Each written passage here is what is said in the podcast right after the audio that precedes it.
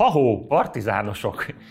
Köszöntünk mindenkit sok szeretettel, ez itt a Partizán, de mielőtt elkezdjük, mindenképpen iratkozzatok fel a csatornánkra, vagy csatornájukra, vagy támogassatok minket a Patreon oldalon, amit itt, vagy itt, vagy itt tehettek meg. Kezdjük!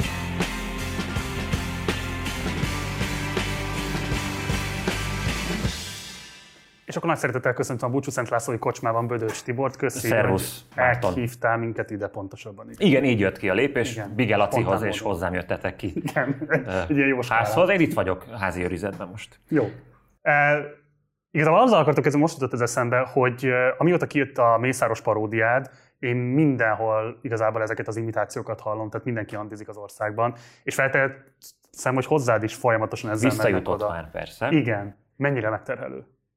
Hát ez jó dolog, hogyha folklorizálódik a mű, és a nép ajkán száll tovább a poén, úgyhogy ez nem, nem zavaró. De mi ez nincs az, hogy elmész mondjuk bevásárolni valahova, és, És akkor jönnek már a hatodik andi jön oda hozzá. Hát andiztak, amikor előválasztottam természetesen, a Fideszre szavaztam az előválasztáson, és hát előfordul, de ez nem zavar, nem, nem ez zavar. Híresnek lenni nem olyan jó, de erről Tényleg? biztos majd fogunk beszélni. Tényleg, hát azban mi a jó? Hát ez egy ilyen pseudo gipszkarton dolog, vagy ilyen kartonfigura, híres ember, az nem jó, igazi élet kell. Főleg azért, hogy a műbe bekerüljön az igazi élet. De akkor ezt hogy most nagyon hosszú meg kifejteni, lehet, hogy kifogjuk, hiszen rengeteg időnk van, Marci, ne rohanjunk. Hogy nem jó híresnek lenni, de ez jó. Hát ez, viszont szeretek bohóckodni, ezt csinálom mióta az eszemet nem tudom, és ezért szeretem, szeretek videókat készíteni, fellépni, írni, és hogyha utána ez hát kell hozzá, hogy tudjanak róla. Szóval ez egy ilyen nem annyira nagy teher, szóval nem akarok panaszkodni, hogy milyen rossz ez Nem is nekem. azt kérdezem, hogy tehered, amikor Csak nem ez a jó hozzád, benne, hanem az, hogy tele van a mozi, meg a mindenféle termek, tódulnak a nézők, az jó dolog. És ahhoz meg azt kell, hogy tudják, hogy ki vagyok. Ezt meg nem tudom ki, kivédeni, hogy felismernek, mikor viszem a gyerekeket iskolába, vagy, a, vagy állok a boltba, amit tegnap kifejtettem a műsorban. Nem is az, hogy tehere, hanem az, hogy folyamatosan mennek oda hozzád, és akarják tesztelni azt, hogy képesek ugyanúgy intonálni az andit, mint ahogyan te vagy képes rá. Ez egy ponton Ez nem túl... tömeges, nem, Nem tömeges? Nem volt ilyen. Nem. Csak mondják ismerőseim, hogy voltak Horvátországban, és ott a parton, ha feltűnik egy hajó, akkor az már Andi, vagy te. Hát egyél magyaröt. Marci. Köszönöm. Finom. 6500 forint darabja.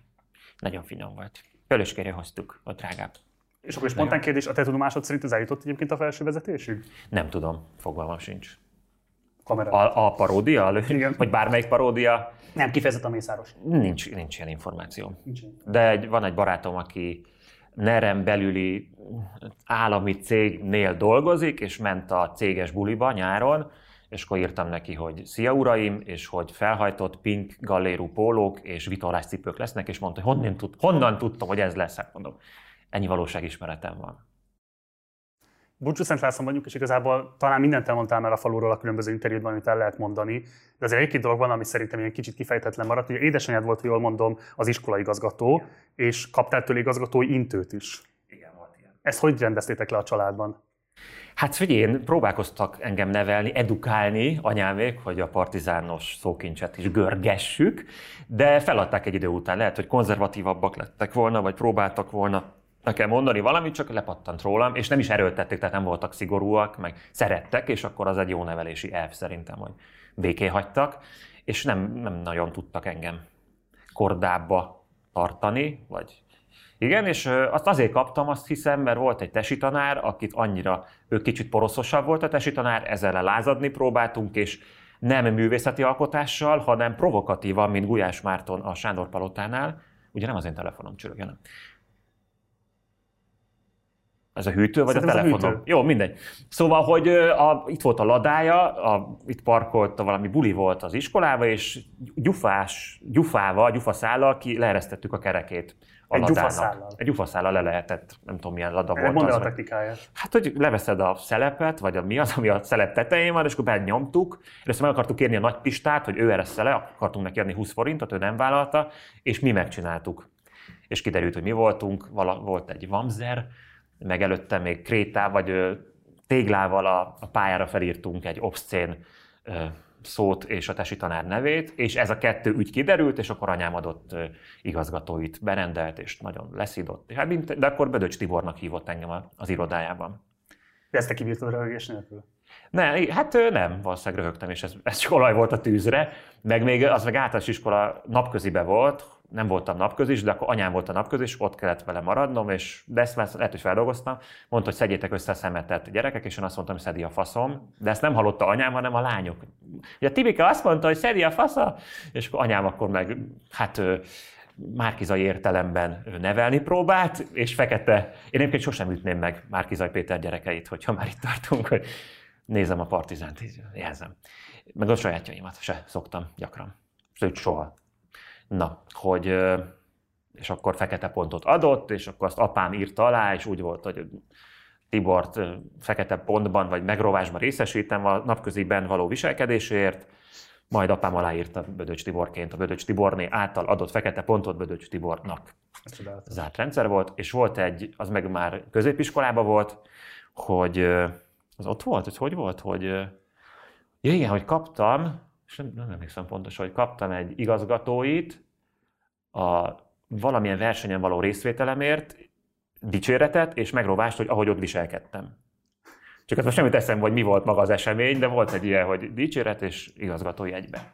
Ugyanazért az eseményért. Akkor ezeket mindig apát szignózta. Igen, valamint, de akkor már nem, akkor anyám is szignóztattam, ez már középiskolában volt Zalegerszegen, és a tegnapi moziba néztük a Szakra Korona című hát, örökérvényű alkotást, és én akkor előtte a Pékerpál pálinkát vettünk a Julius Mainbe, ami ott volt a Fekete Macska, úgy hívták azt a teret a mozi mellett, és vettünk pálinkát, és hát kristály, csodálatos akkor még hatott a szer rám, és akkor tényleg csodálatos részegség volt, és végig kommentáltam a, a szakra koronát.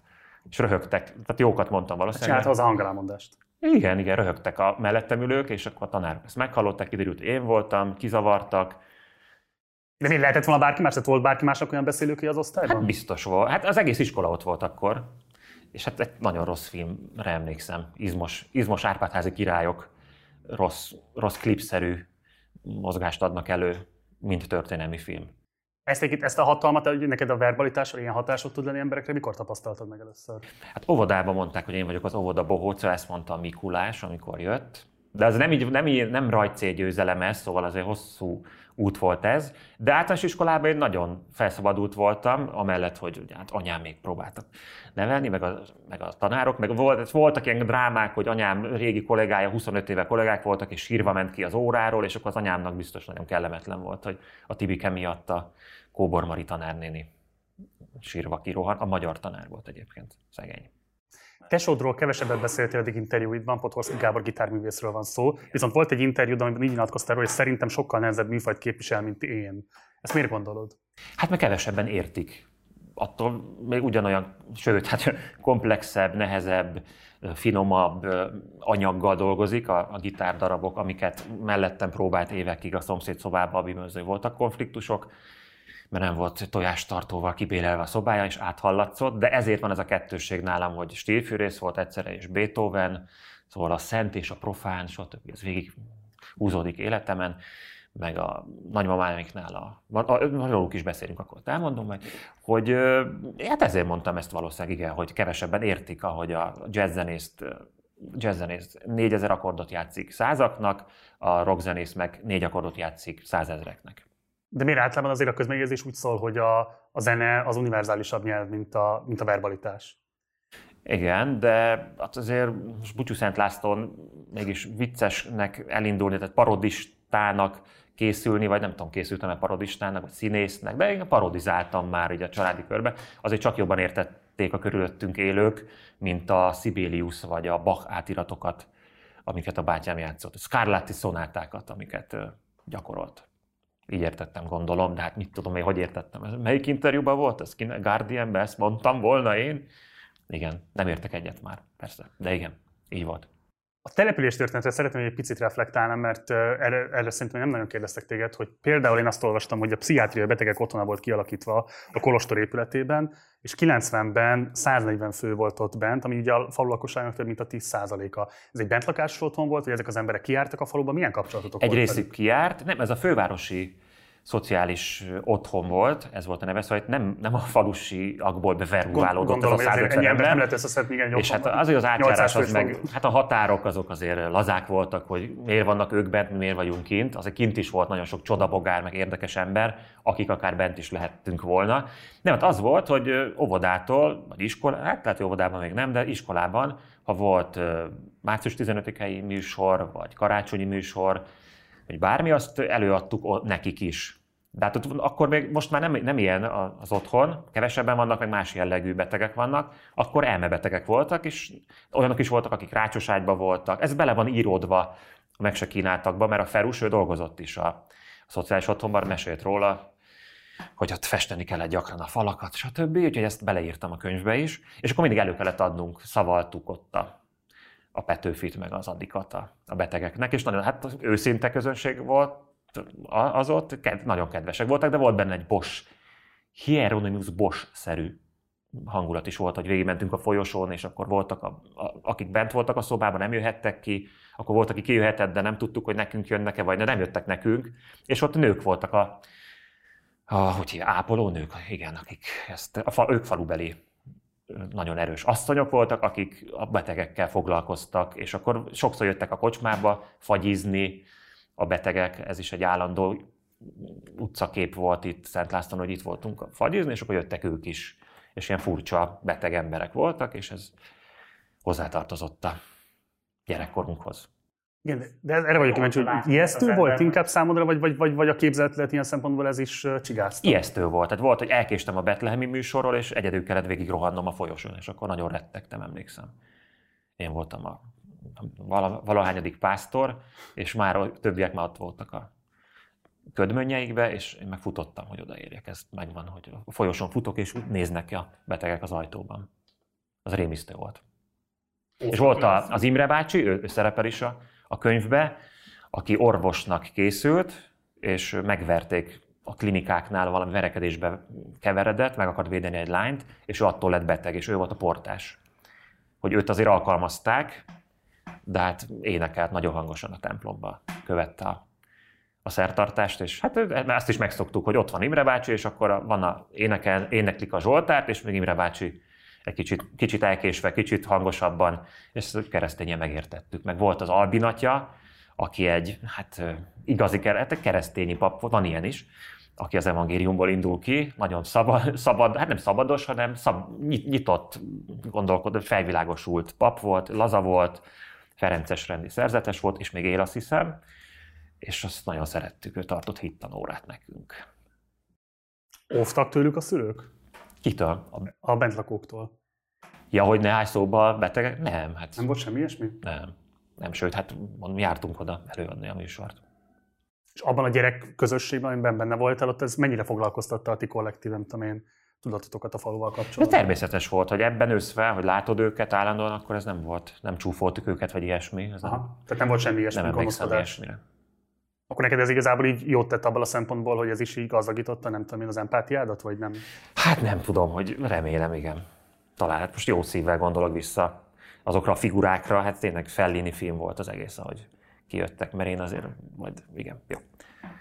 Hogy így látom már, így utólag lehet, hogy már az is benne van, a kulturális hatás utána rám szakadt, és akkor lehet, hogy már az emlékeimet egy kicsit Fellini kamerájával látom, hogy úgy helyezem keretbe, hogy akkor már úgy, igen.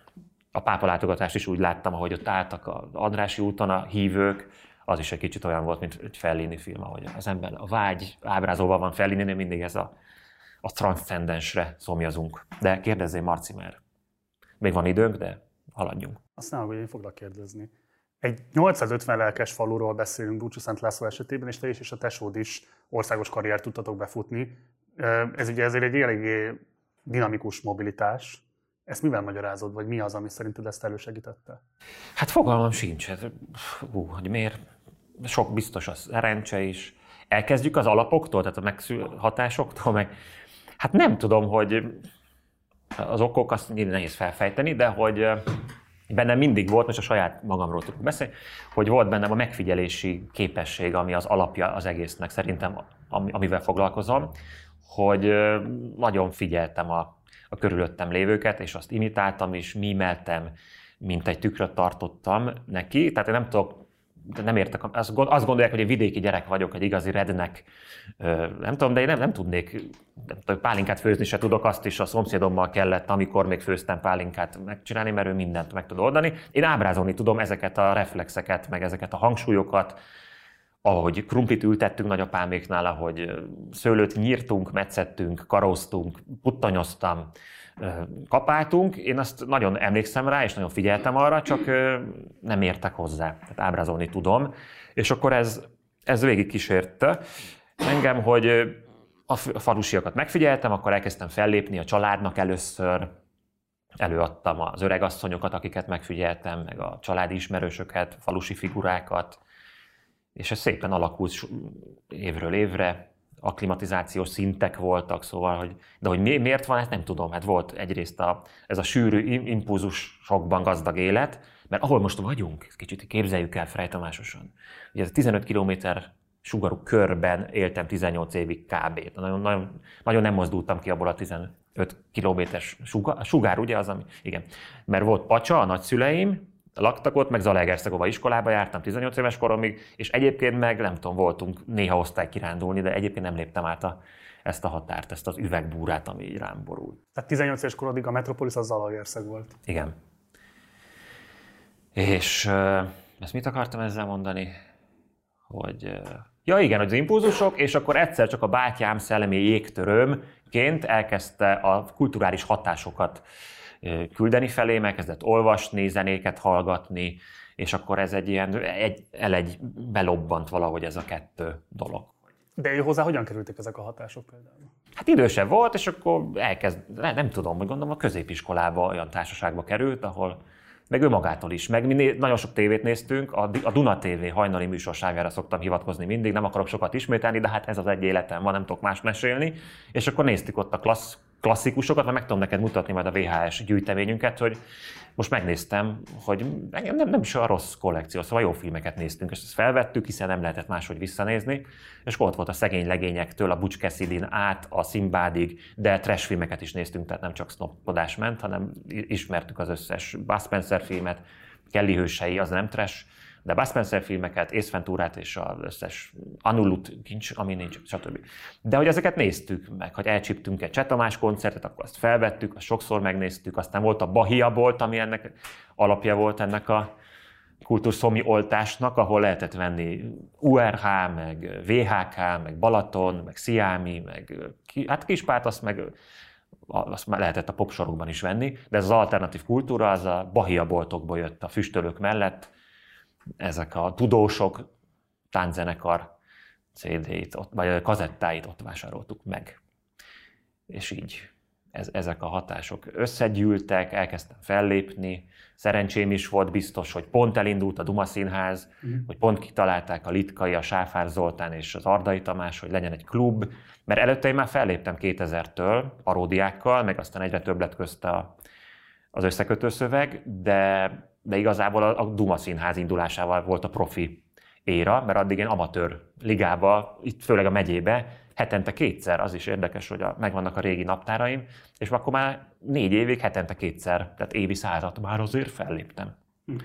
A fél tucat paródiával, akinek tegnap ott volt a vezetője a moziba. A Zolák Tamás, aki kinézett engem, és egy truppal jártuk a, tájoltuk a Zala megyei bázis megyémet, törzsi területet volt, zsonglőr, bűvész, táncosok, táncos lányok, meg én paródiákkal. Először a Sockával kezdtük. Ezt is elmondjam így, vagy rá akarsz kérdezni? Mesélj, persze. Jó, hogy a Socka volt, ő egy matematikus, tehát Sohonyai igen. Ádám barátom, ez, tehát tudsz mindent, nem? Csak hát de a nézőknek már de nem... Tényleg, igen. Nem is kéne interjút adnom, mert annyira felkészültél belőle, hogy téged, téged érdekel a legkevésbé. Hogy a, a Socka, azt hiszem harmadikasok voltunk, és van a Helikon nevű kulturális seregszemle helyen, és arra kellett jelent, akartam jelentkezni, valamivel először szavalónak jelentkeztem, aztán rájöttem, hogy olyan sokan jelentkeznek szavalónak, versmondónak, hogy valami más kéne, és kiderült, ja, mert akkor a sockának bohockodtam, parodizáltam, behívtam egyszer egy terembe, és előadtam neki, akiket tudok utánozni, közszereplőket, meg, meg ismerőseinket, tanárokat, és akkor ő, mint matematikus, pontozta ezt, vagy mondta, hogy ez 87 százalék, ez 100 százalék. ez 96 százalék. Tehát ő így lőtte be a paródiát, és ami 100 százalék volt, akkor azzal már nem volt munka, a többi még dolgozni kellett, és vele összeállítottunk egy műsort, képzelt riport a magyar valóságról, ez volt a nagyon eredeti címe, Igen. és én írtam a szöveget, ő meg kérdezett. És ő, vele, ő volt a, ebbe a trupban is ő jött velünk, aztán később egyedül oldottam meg, mert akkor összekötöttem a paródiákat. Visszakanyarodva egy picit a társadalmi mobilitási kérdéshez, ez azért érdekel engem, mert ugye a stand is, de főként a köteteidben azért alapvetően úgy fogalmazol a Búcsú Szent Lászlóiakról, mint akikben nagyon nagy vágyak vannak, nagyon nagy képzelőerő mozog, amit az alkohol aztán különösen föl tud hevíteni, de igazából nincsen semmilyen elmozdulás, tehát ezek a vágyak ezek teljesen beteljesületlenek maradnak, és a te életed, meg a testvéred élet is pont azt mutatja, hogy ezek a vágyak, de Búcsú Szent Lászlóról is be tudnak teljesedni, és valóságát tudnak Igen, válni. hát kell hozzá szerencse, ahogy mondtam, de inkább itt a magyar oszkára gondolsz, amiben benne van a Ferus élete is, aki hát sokkal, nem tudom, hogy úgy is nézem az embereket, mint meg nem valósult életeket, hogy ami megvalósult, és ahelyett mennyi minden megvalósulhatott volna, és az egész, az egész univerzum egy nagy pazarlás, nem, hogy rengeteg tehetség elkalodik, sokkal több, mint ami megvalósul, és ami meg, megvalósul, az meg vélet, véletlenek sorozata, és van ez a Goldilocks zóna, ahol lehet élet a Földön egy-egy bolygón, és ugyanez van a tehetségnél is, hogy nagyon sok mutatónak kell éppen stimmelni, hogy pont szerencsére legyen, pont arra gondoljon, pont azzal találkozzon, lehet, hogy egy, egy olyan könyvvel találkozzon, ami valamit elkezd benne erjeszteni, mint az erjesztő gomba a cefrébe. Úgyhogy biztos volt ilyen szerencsém, hogy a Hrabát a tesóm odatta, és akkor az is egy szerencse volt, hogy elkezdtem Hrabát olvasni. Egyáltalán, hogy elkezdtem olvasni, mert azért kicsit később kezdtem el olvasni, mint ahogy gondolni szokták, meg ahogy lehetett volna, csak az idegrendszere nem volt alkalmas arra, hogy a cseresznyefa tetején olvassak, de a Rábállal szoktam rá. Nem a Harry Potter volt nekem akkor, hanem a Rábál volt, aki a kapudrog Igen. volt, a későbbi bonyolultabb.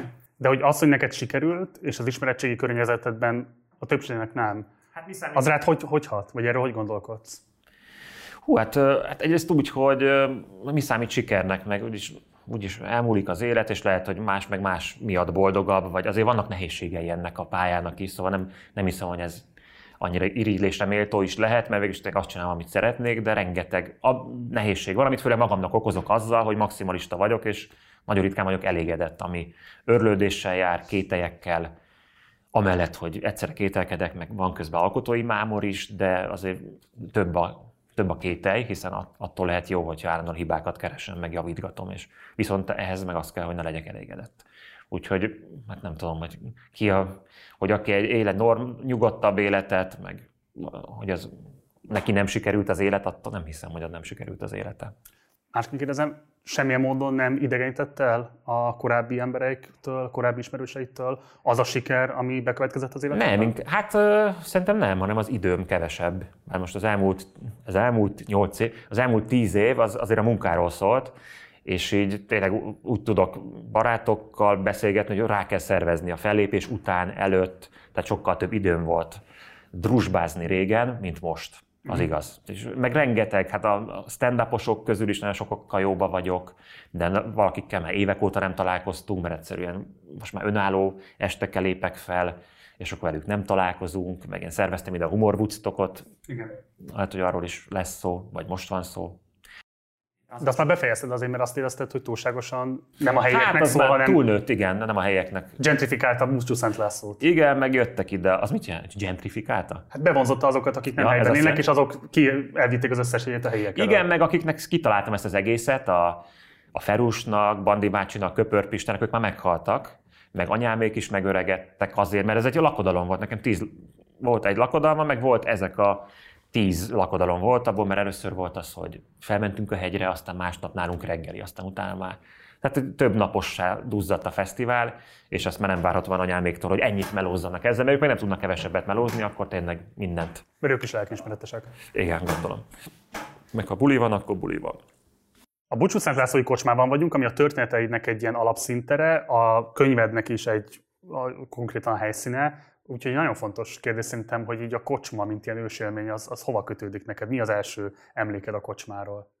Az első emlékem az a régi kocsma, ahol most van a busz megálló, ott volt a, nem tudom, az milyen áfész, ott volt a Struccur Bajcúr, meg a, nem tudom, hogy hívták a másik kocsmárost, hát ott fagyi, fagyizás volt még, akkor apám két haverja behívott, és egymásra licitálva fagyikat kértek egy töltsére, és volt rajta kilenc gombóc fagy, és jöttem ki vele, és hullott le a, a fagyi, arra emlékszem, a flam, meg a bondor, kérték nekem a fagyikat, és ez az első élmény, hogy, hogy ott még lehetett dohányozni, volt egy rexasztal, vágni lehetett a füstöt, és egy igazi tarbélai Werkmeister harmóniák nyitó jelenet, vagy sátántangó kocsma, az olyan volt, mint a sátántangóban kocsma. Az volt az első élmény, aztán itt voltam ennek a megnyitóján, de még akkor is 12 éves lehettem, nem tudom, kb. igen, akkor nyitott, és nyolcadik után kezdtünk el résztvevőként járni a kocsmába. Akkor megnyitott a Marton kocsma, annak már ott voltam a megnyitóján, a kis bondorral fogyasztottunk, és akkor ez, ezek a kocsmák. De nem csak ez, hanem több, Zalegerszegen is számos törzshelyünk volt, a Rio kávéház, a Cappuccino, a Csopaki borozó, a két ördög, meg a mindenféle helyek. Intarz, nem a izé volt a a, ahol most van az Apex székház, tudod, az Apex, az Apex, ahol van most a NAV, annak az aljában volt a Graffiti nevű hely, meg a Lebúj, a Könyök utcába. Na szóval ez volt a, hát van a kamaszkorját, többféle kocsmázás van, azért itt Bucsú Szent Lászlón mi azt csináltuk, hogy Egerszegen 10.40-ig, akkor volt az utolsó busz, amit lekéstem, és akkor 10.40-ig mi ott a helyi ellenkulturális szereplőkkel mulattunk, beszélgettünk, meg kerestük identitásunkat, meg önmagunkat, kik vagyunk, nagy önvallomások, világmegváltások mentek, és akkor futottunk a 1040-es buszra, akkor a felszálltuk, és akkor még néha még a helyi erőkkel itthon is fogyasztottunk, és ők elfogadtak minket, pedig ugye milyen furcsább fiúk voltunk ezek a kortbársony nadrágos inges csávok, itt meg voltak az izompólos, sok is, nem csak azok, de hogy jóba voltunk velük, mert már a szüleink is jóba voltak, egymással, és akkor a gyerekek is jóba voltak, szóval elfogadták ezt. Úgyhogy ez volt, és hát egy alapélmény, a beszélgetés temploma, a, a kocsma, szóval ez hosszan tudni. bocsánat, már a kamaszkor áradozni. Igen. kisgyerekként hogy adott rá? Tehát egyrészt a, a, az alkoholnak a jelenlét egyáltalán értettél ebből bármit is, hogy itt hát akkor miért nem, jönnek apám, az emberek? Akkor még apám, vagy akkor már apám nem volt kocsmába járó, ez van ez, amikor megnősülnek a férfiak, és akkor már nem járnak le, viszont nagyon nagy vendégjárás volt nálunk. Szóval akkor nem volt, nem járt tehát apámat nem kellett hazahúzni a kocsmából, meg ilyesmi, mert nem járt akkor. Mikor... De téged vonzott? Tehát te próbálkoztál, nem tudom én oda menni? Lejönni a kocsmában? Ne, kiskoromban nem hiszem. Esetleg fagyizni. Oh. Nem úgy, mint a mostani szerencség. Jön egy vendég. Ez a, a svájci, azt hiszem, legalábbis hát... úgy néz ki, mintha az lenne. Mert van egy kommuna itt, igen, Sándorháza fölött. Te mindent tudsz, hát akkor mit vagy? De nem, mondjad el, mert... Én sem tudom annyira, te többet tudsz róla. Hát csak ide költöznek, beköltöztek, igen, mindenféle német, meg svájci Svájci hippik, akik hát ide emigrálnak, ami békés Igazolva egyébként Orbán Viktor tézisét. Igen, de én ezt, egy, ezt tőlem vette át, mert én Igen, már a Márai, par, Márai, Márai paródiába írtam azt, hogy jönnek a nyugatiak, és a kerítésen fennakadnak a svédek. Úgyhogy nem, nem volt gyerekkoromban, nem nagyon jártam kocsmába, bucsukor, esetleg fagyizni, vagy apámékkal bucsukor. Egyébként meg vendégjárás volt nálunk, akik hát Zsuzsa napok, Tibor napok, Jenő napok, Livi napok, Rezső napok, Ági napok, állandó napok voltak, és akkor figyeltük a Jenőt. Jenő nem volt itt, mikor, mielőtt jöttetek? Mert mondtam, hogy találkozunk. Tudja, hogy be van zárva. Ja, bocs, lehet, pont akkor rohant el valaki. Ja, akkor ment. De és akkor Jenő, minket, és így... A Jenő, aki állandóan indulásban volt, nagyon aranyosak voltak Livi nénivel, menjünk már, már ő a, a Jenő, és akkor őket figyeltük otthon, és nem, nem gyerekprogram volt, hanem ők meséltek egyfolytában. Ment a történet áradás, Jenő elmesélte, mi volt a fajta kísérletinél. Aliz Majorba ott dolgozott, egy barkasszal járt, anyagbeszerző volt szerte az országba. Szerezte az anyagot, ami nem tudom mi volt, az anyag, és hát ez is egy, is egy nagy hatás volt a storyteller részére az életművemnek. És jött a Ferus, de őt, őt is kicsit később ismertem meg, és akkor ő rendszeresen járt hozzánk, és parádésan tombolta nem a manés, hanem a magyar nyelv Ferus által az először, mikor képzelődött neked, hogy a kocsma az egy ilyen mítikus hely, tehát egy, egyszerre a bódulatnak a helye, a diszkusziónak a helye, az információcserének a helye, a szórakozásnak a helye, tehát hogy ez így összességben mikor képzelődött meg a számodra, hogy, hogy ez hát a kocsma? Szép.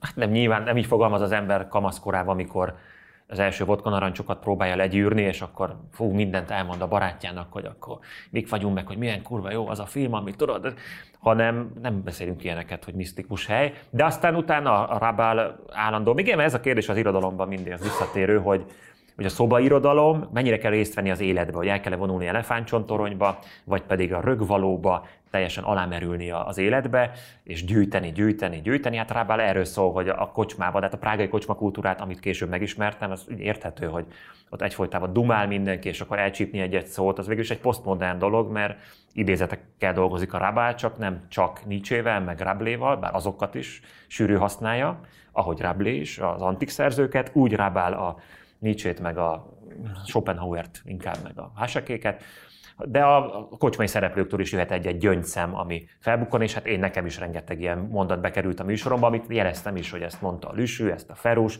és akkor így próbáltam ezeket a figurákat, nem, tehát a megszomorítottakat nem kigúnyolni, meg röhögni rajtuk, hanem felmutatni, hogy mennyire jó mondataik vannak, és milyen vicces meglátásaik is vannak. Az egy foglalkoztat téged, van rá megfejtésed, hogy miért ennyire radikálisan különbözik a cseh kocsmakultúra a magyar? Tehát, hogyha a cseh kocsmakultúra, akkor Rabál és Mencel, a magyar kocsmakultúra meg tényleg mondjuk Krasznaorka és Tarbéla. Tehát, hogy, hogy miért ez a radikális különbség, vagy ez foglalkoztat egyáltalán? Hát ez nem leírható, ez az elmúlt ezer év történelme. Tehát erről, meg a néplélek az olyan, hogy az szépen lassan, vál, nem állandó valószínűleg nyilván, hanem változik, és akkor a történelmük, nem tudom, közelebb vannak a, a nyugathoz a csehek, vagy más, más jellegű. Ez kár egyébként, mert az lenne jó, hogyha a kocsmában minden társadalmi réteg jelen lenne, és hát most már ez egy kicsit ilyen utolsó mohikánok, utáni mohikánok vagyunk, akik kocsmázunk, bár én is kevesebbet kocsmázok most, hiszen dolgozom, meg három gyerek van, szóval én sem vagyok, nem nincs törzs helyem jelenleg, meg... Tényleg? Tényleg nincsen ide lejárok, de ide is nagyon ritkán ma, most már. Azon nem gondolkoztál, hogy csinálj kocsmát? Tibi atya, nem. Tibi atya után szabadon? ne, dehogy is, hát nem. nem. Ők se próbálkoztak behúzni téged? Nem, meg nem, lásd kicsi huszár, Vajor Imre története, nem, én nem akarok más csinálni, mint amit csinálok. Meg én, én, mint gyakorlati dolgokban részt venni. Így, így nem akarok részt venni az életbe, úgy akarok részt venni, hogy megfigyelem és hallgatom, ahogy a, a nyelv gazdagodik, működik, torzul, az érdekel, de az, hogy én, én hogy helyreazi szám, meg ilyeneket, én nem akarok ezekkel foglalkozni, ezektől távol tartom. Magamat és szerencsére a feleségem ezeket, ezeket jól megoldja helyettem a, a mit? Szociális hozzájárulás, utalások, meg ilyeneket. Igen, ezekkel nem kell foglalkoznom. A második kötetet cím az, hogy meg se kínáltak. Szerinted kik azok a magyar társadalomban, akiknek az a legfontosabb állítások magukról, hogy őket meg se kínálták? Vagy ez szerinted mit mond hát el? A, mind a jó, jó, a rossz és a csúfba jönnek. Én a legyek igen, jobban, de egyre csak rád. Igen. hogy, hogy kik nem kínáltak meg, hát a, a többséget általában. Hát nyilván a, ami ezt, ezt kéne összekötni valahogy a fejekben, hogy amikor tízszer annyiba kerül a sín, építés vagy felújítás nálunk, mint Ausztriába, akkor az a pénz, az mehetne az oktatás ügybe és az egészségügybe is, és akkor jobban meg lehetne kínálni a, a lakosságot oktatással, meg felemelkedéssel, meg más lehetne az adórendszer, de nem akarok ilyeneket azért ezekkel így, nem, nem tudom ezeket kifejteni, hogyha, na mindegy, nem, nem értek én ehhez, csak ezt gondolom, hogy, hogy meg se kínáltak erre vonatkozik. Hát ez a Ferus Ferusnak a sztoria, hogy a Söjtöri Deákháznál dolgozott, hiszen Zalába vagyunk, itt vagy nem messze a Söjtör, ahol Deák Ferenc született. Itt darvadozott Nádas Péter, az is a 15 kilométeres sugarú körön belül van ott Göcsejbe, Gombos-Szegen, nem messze tőlünk aztán. Verebes István monitorját hoztátok, vagy nem mondom, mi ez? Plazma tévéje van itt. Bele van égve a Pista rendezései, amit megnézett rajta. Igen. Szerintem, igen. Na, hogy hogy meg se kínáltak, az, azt a Felus mondta, hogy restaurátorokkal dolgozott a Sőtöri Deákháznál, és mondta, hogy ott Bartók rádiót hallgattak, Ferus meg Kacor Ferit hallgatott inkább, meg mulatos, lakodalmas zenéket, egy pöttyös kétkazettás magnón, amit vitt magával hosszabbítóval, az volt a legfontosabb. Először az volt, a, hogy az be kellett állítani, hogy meglegyen a magnó, utána le kellett takarni a bútorokat, az, meg festeni is kellett volna, az már nem volt. Azért Ferus nem volt az a protestás munkaerkölcsű dolgozó, ő inkább mesélt. Stand volt, nem, nem akart. De hogyha megcsinált, az meg nagyon szép volt. Hát akkor mégiscsak volt valami. Tehetséges Erős volt. Munkaetikája. Hát az volt, csak ritkán csinálta meg gyorsan. Tehát a türelem kellett ahhoz. Tűrni kell, nyelni kell, ahogy a klasszikus mondja a magánéletéről, amiről beszéltünk. És akkor mondta Ferus, hogy, ezek, hogy milyen volt a Deákháznál dolgozni Ferus, hát jó, vagy meg se kínáltak. Nekünk kellett vinni a szeszt is. Ugye innét jött a cím. És akkor nyilván ez szimbolikus lett, hogy a magyar társadalom nagy részét meg se kínálták a krém Uh-huh. Igen, mert ezt akartam kérdezni, hogy tehát, mert valami ilyesmi bontakozik ki a regényből, hogy az egy elvárható minimum legyen, hogy legalább oda eljutni, nem tudom, így társadalmilag, hogy legalább így képesek legyünk megkínálni egymást. Igen, igen. Mondjuk, mondjuk ezt így Mondjuk így egyezünk ebben? Rábálból írtad a szakdolgozatodat, amit el lehet olvasni. Abszolút Meg, hozzáférhető. még erre is, hát ilyen. Viszont nincsen benne értékelés. Az nem, az nem publikus. Nem kaptam ötöst rá, azt tudom. Ki értékelte? Hát, ú, szerintem a Shane Robert. Shane, Shane Gábor jön. A Gábor? Shane, Gábor, Gábor, tényleg? Igen, ő meg nála volt a védés, ahol meg... És hogy értékelte a dolgozatodat? Hát, mert ott elvártak tőlem egy csomó olyan dolgot, amit én, én szívesebben írtam volna, úgy kellett volna, de most már mindegy, hogy ilyen lazábban, hogy nem szakir, szakirodalmat mozgatni, meg elolvasni mindenfélét az önéletrajz írásról, mert a Rábának a önéletrajzi trilógiájáról írtam.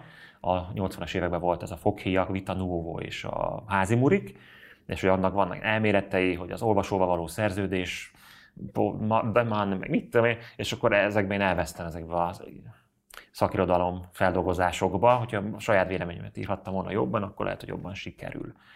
Talán ez volt, hogy én nem, nem tudom, nem emlékszem, hogy mi volt az értékelés maga, csak azt mondom, hogy nem volt ötös. Rábál azért fontos alapvetően, mert ő segítette először ahhoz hozzá, hogy az a, azok a tapasztalatok, amiket szedsz össze, amik nagyon erősen hatnak rád, hogy az akár művészeti alapanyag is lehet? Tehát ilyen igen, emancipatorikus hatással volt? Igen, ez a, ez a gyöngyök a mélyben az igen. a Rábálnak az alap, amit ő is valakitől elcsent, ezt a ezt a hozzáállást, hogy minden emberben van egy gyöngy, ami nehezebben jön ki, valakiből nem is jön ki, de hogy mindenkinek van egy nagy mondata, egy nagy története az életbe, és csak figyelni kell rá, meg kell hallgatni.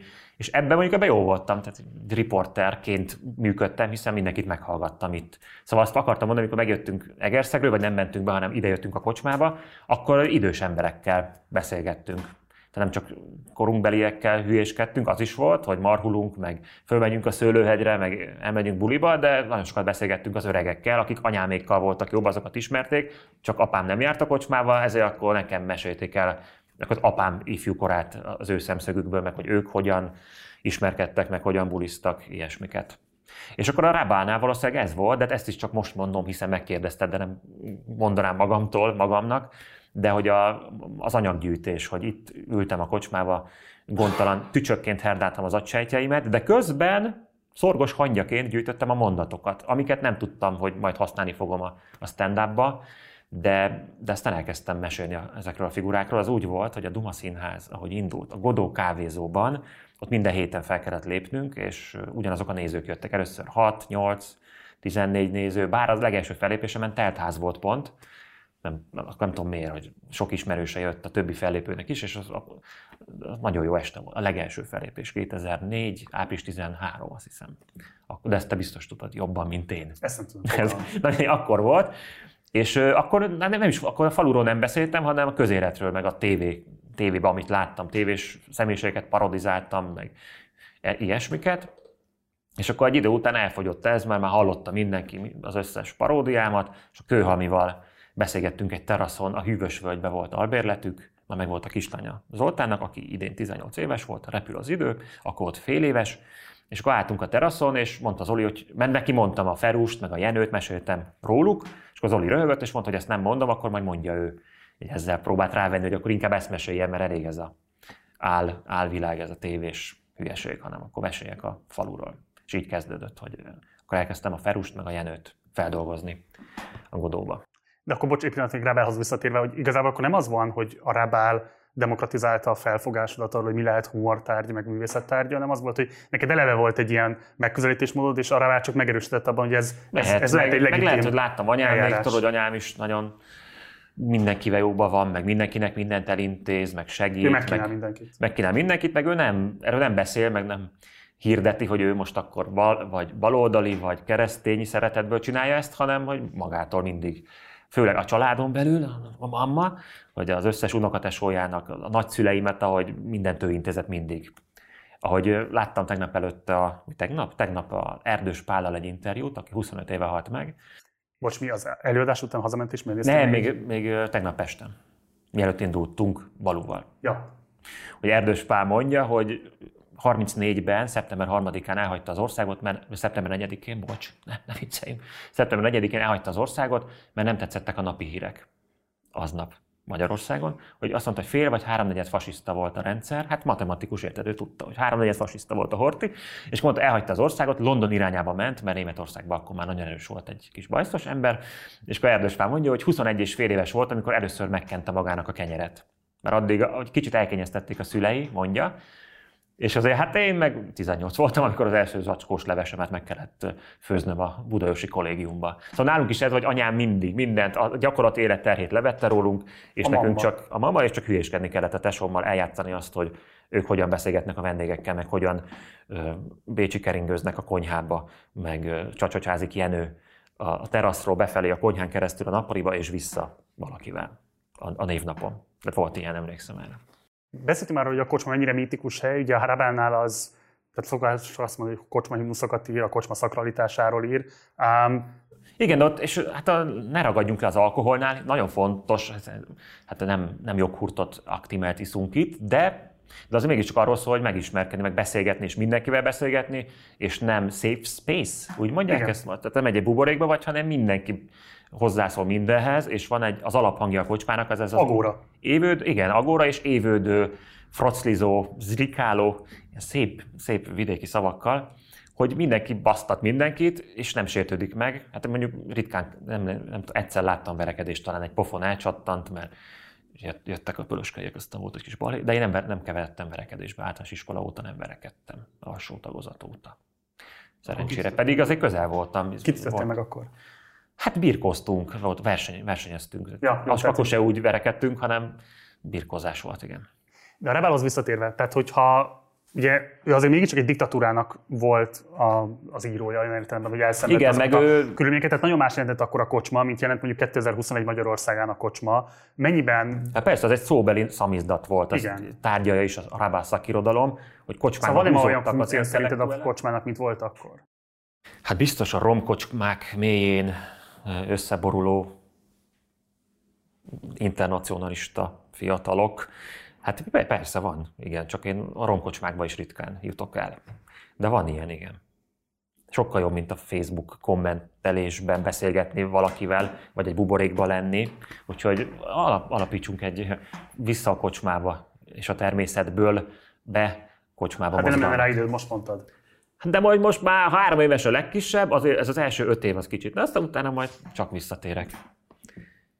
Van három fő témája szerintem a kötetnek, amiről kevesebb beszéltél szerintem az interjúidban, és engem nagyon meglepett, hogy az előadás is egy picit talán alul tárgyalja. Az első ez a tehetségdilemma, ami van az Oscarnál, hogy ő ezért egy festőnek készült, ráadásul ahogyan beszél a képekről, szerintem azt nem tudjuk megmondani, hogy tényleg tehetséges vagy képességes-e, de az látszik, hogy van egy olyan vizuális látásmódja, ami szerintem igenis egyedi. És van egy rész, amit szeretnék, hogyha felolvashatnék neked a 34. oldalon. Arra nem vagyok képes. Te színésznek készültél, Szerencsére nagyon rövid ideig. Én nem jutottam el a felvételig, mint te. De így írsz róla, hogy így, így beszél Oscar. Én az egyiptomi narancsban úszó provánci napot akartam megfesteni, absztrakt gyerekrajz stílusban, vajdalos ösztöndíjjal, Kodda zúron, nem ablakkereteket mázolni Vindornya szőlősön a buziferi bácsiéknál, de ez van, ezt kell szeretni, ezt dobta a gép, mint Pilátust a krédóba. Ez rád mennyire érvényes? Hogy magas irodalmi ambícióim lettek volna, és elmentem a vásári komédia terepére, vagy? Hogy előbb lettél komikus, vagy humorista, mint író, és hogy az írással erősebb ambícióid vannak. Én nem érzem úgy, mert van az, amikor a, a ballagó lányok amikor ballagnak a lányok, akkor aki göndör, az kisütteti a haját, aki egyenes, az begöndöríteti.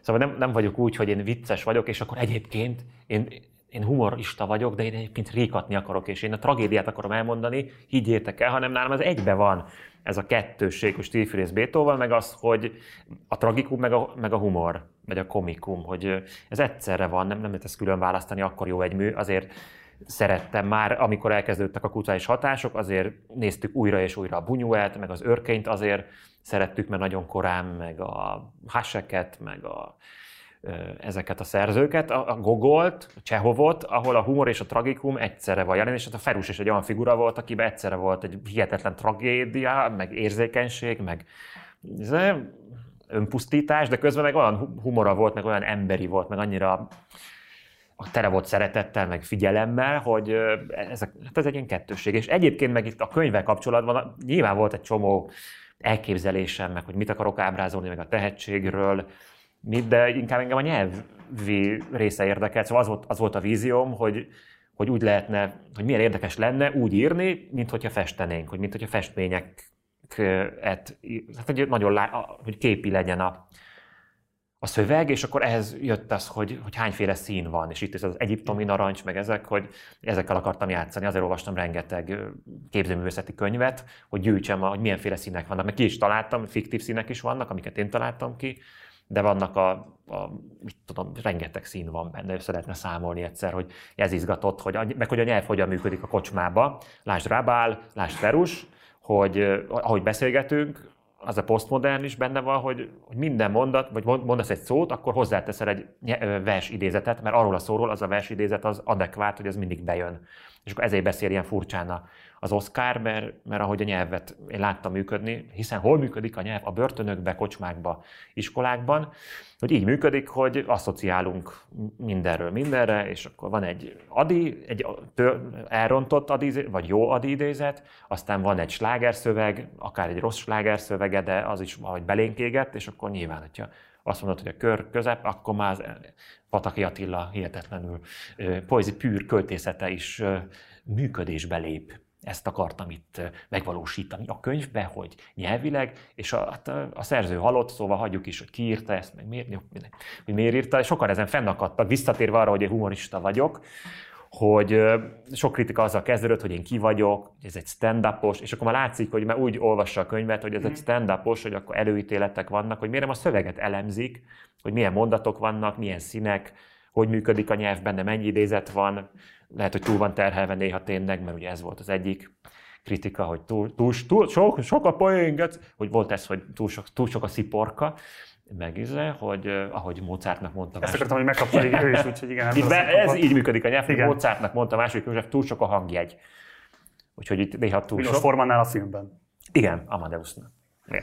De ez a dilemma, hogy Azt itt vagyok én. szerettük Forman, Tűz van babám, amit már így mondtam. De akkor a Csehországát nem az amerikait feltétlenül. Azt is szeretem én nagyon. Hát az elszakadás. Meddig? Meddig? Én mindig filmét szerettem, de melyiket nem szereted? Mikor a Larry Flint utáni időszakot is? Ja, hát az a Larry Flint az annyira nem jó. Igen. De ott mi, mi van utána? Azt nem tudom, hogy most Hát ugye utána jön a Jim, Jim Carrey ember, ahol... Ja, azt se szeretem, mert a Jim Carrey-t annyira nem bírom. Igen. Szerintem, szerintem ott a ragtime van egy törés, és onnantól kezdve azt, azt nem, nem láttam. Onnan nem tudott már vissza. De a, de a szálak a kukfészkére... Hát de az előtte van. Ja, akkor jó.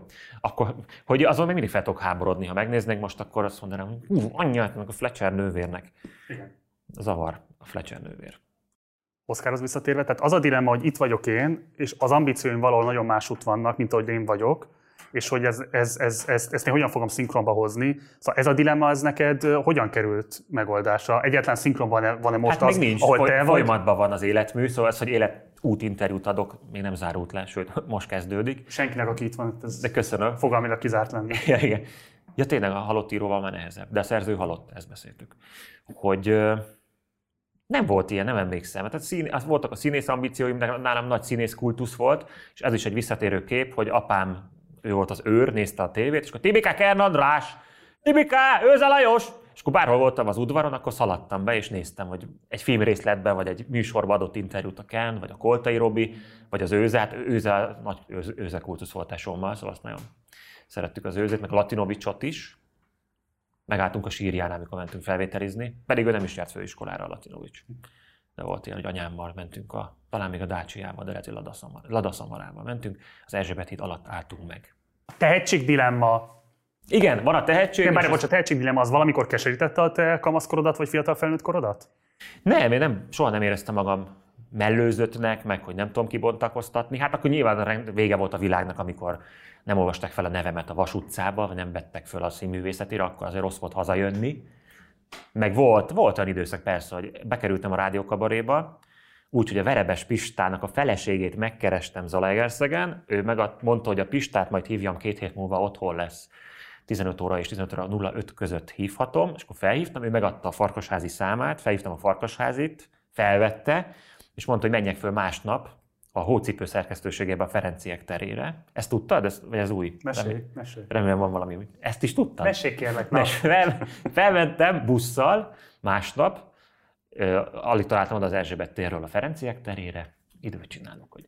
És ott volt a, a Teddy, a Sinkó Péter, későbbi szerkesztő, meg a Nyili, a Nyilas János, aki meg a gyártásvezetője a rádiókabarénak, csodálatos emberek, és ők meghallgatták a, az akkori műsoromat, amivel itt hakniztam a megyébe, de az nagyon jó volt, hogy ült a Teddy, nem nézett oda, mert mondta, hogy ö, ka- kastingol, és akkor azért nem néző, de már jágy- hogy ő jágyóba milyen lesz majd. És el sem mosolyodott a Teddy, jó, jó, jó. És a Sinkó az meg nagyon kedvesen röhögött, meg a is. És akkor nekik előadtam oda három embernek egy irodába egy műsort előadni. szóval lehet, hogy voltak ilyenek, amikor cenzúra volt, és akkor be kellett menni a vidám színpadosoknak, vagy bár azok nem nagyon politizáltak, gondolom, nem volt ilyen probléma, de hogy előadni a pártbizottságnak a műsort. És mondta Teddy, hogy jövő héten van kedden a, a Mamutba egy felvétel, hogy menjek el, és akkor felléphetek ott. És akkor felmentünk, a Kornél tanár úr vitt fel kocsival, oda mentünk fél négyre délután, és este 11-kor kerültem rá, addig ott izgultam a, a Mamutba, a moziba, és ö, akkor az bekerült a rádióba. Várj, bocs, a farkasházi téged nem hajtott el? Akkor nem, az később volt, de nem is elhajtott, mindjárt várj, elmondom. Mert így meséli. Ő neki ez a izéje, de És azt mondja, ez a legnagyobb szakmai hibája. igen, ezt mindig elmondom, hogy ez nem teljesen így volt. Szóval először ez volt, hogy bekerültem a rádiókabaréba, nem a bemutatóba, amit úgy hívtak, hogy bemutató, minden hónapban volt egy bemutató, hanem a, a ö, kabaré csütörtökben lejátszották a, azt, amit ott előadtam. Hát akkor egyébként az ellen, a mostani ellenzéket cikiztem, hiszen az 2001-ben volt. Ja nem, akkor nem volt. Hülye vagyok, akkor is ellenzékben voltak. De mindegy, azt tudom, hogy volt Hornyula paródia. Ez 2002-ben? Nem, 2001-ben volt tavasszal. És az bekerült, és utána próbálkoztam visszakerülni, amikor felkerültem Pestre, akkor jelentkeztem a Teddynél, csak akkor azt kérte, hogy ne előadjam, hanem írjam le a szöveget, a paródiát, és akkor az nem tetszett neki, és akkor tényleg nem kerültem be. Meg utána, amikor a Litkainak adtam egy kazettát, amit én felvetettem a kollégiumba, a haveroknak előadtam a műsort, és az nagyon tetszett a Gerinek. Hát a Geri, ő, hát egy ilyen heves, mediterrán jellegű vérmérséklettel azt mondta, hogy szerintem nagyon szórakoztató volt, Tibi. Ez volt az első, így kerültem be a Duma szín, vagy nem kerültem be, csak ott léptem föl, hogy nagyon szórakoztató volt, szerintem nagyon vicces, és gyere. És azóta, azóta ott fellépek. És akkor mindig jött a Geri, minden héten megnézett, és mondta, hogy neki ez a kikapcsolódás. Már akkor még lehet, hogy még jogászként is működött valamennyit, és felszabadult volt, hogy hétvégente megtárgyalt, vagy elmondtam a műsorban az, az, az, azt a heti közéleti eseményeket, és akkor a Teddy akkor arra kazettára is azt mondta, hogy nem nézte meg, vagy lehet, hogy erre gondol, hogy akkor zavart vagy hogy, nem, hogy még nem menjek a kabaréba. De aztán utána pár hónap múlva, ez 2004-ben Geri odatta neki áprilisba, és a júniusi rádiókabaré bemutatón már ott voltam, és akkor már nagyon szerettek engem a teddiek, és állandóan hívtak. És ez, ez állandó konfliktus a, a pályámon, ami lassan elindul, hogy a kevesebb több, hát veled is már hetek óta alkudozom, hogy mi, miről lehet beszélni három órán keresztül. És ott is ez volt, hogy minden hónapban akartak hívni. Megmondtam, hogy nem tudok minden hónapban olyan jót csinálni, ami nekem megfelelő lenne, és nem tudok minden hónapban. Ezért is kaptam később karinti gyűrűt, mert egy csomó ideig nem voltam a kabaréban, mert ugyanezt nincs elég anyagom, és nem akarom ellőni.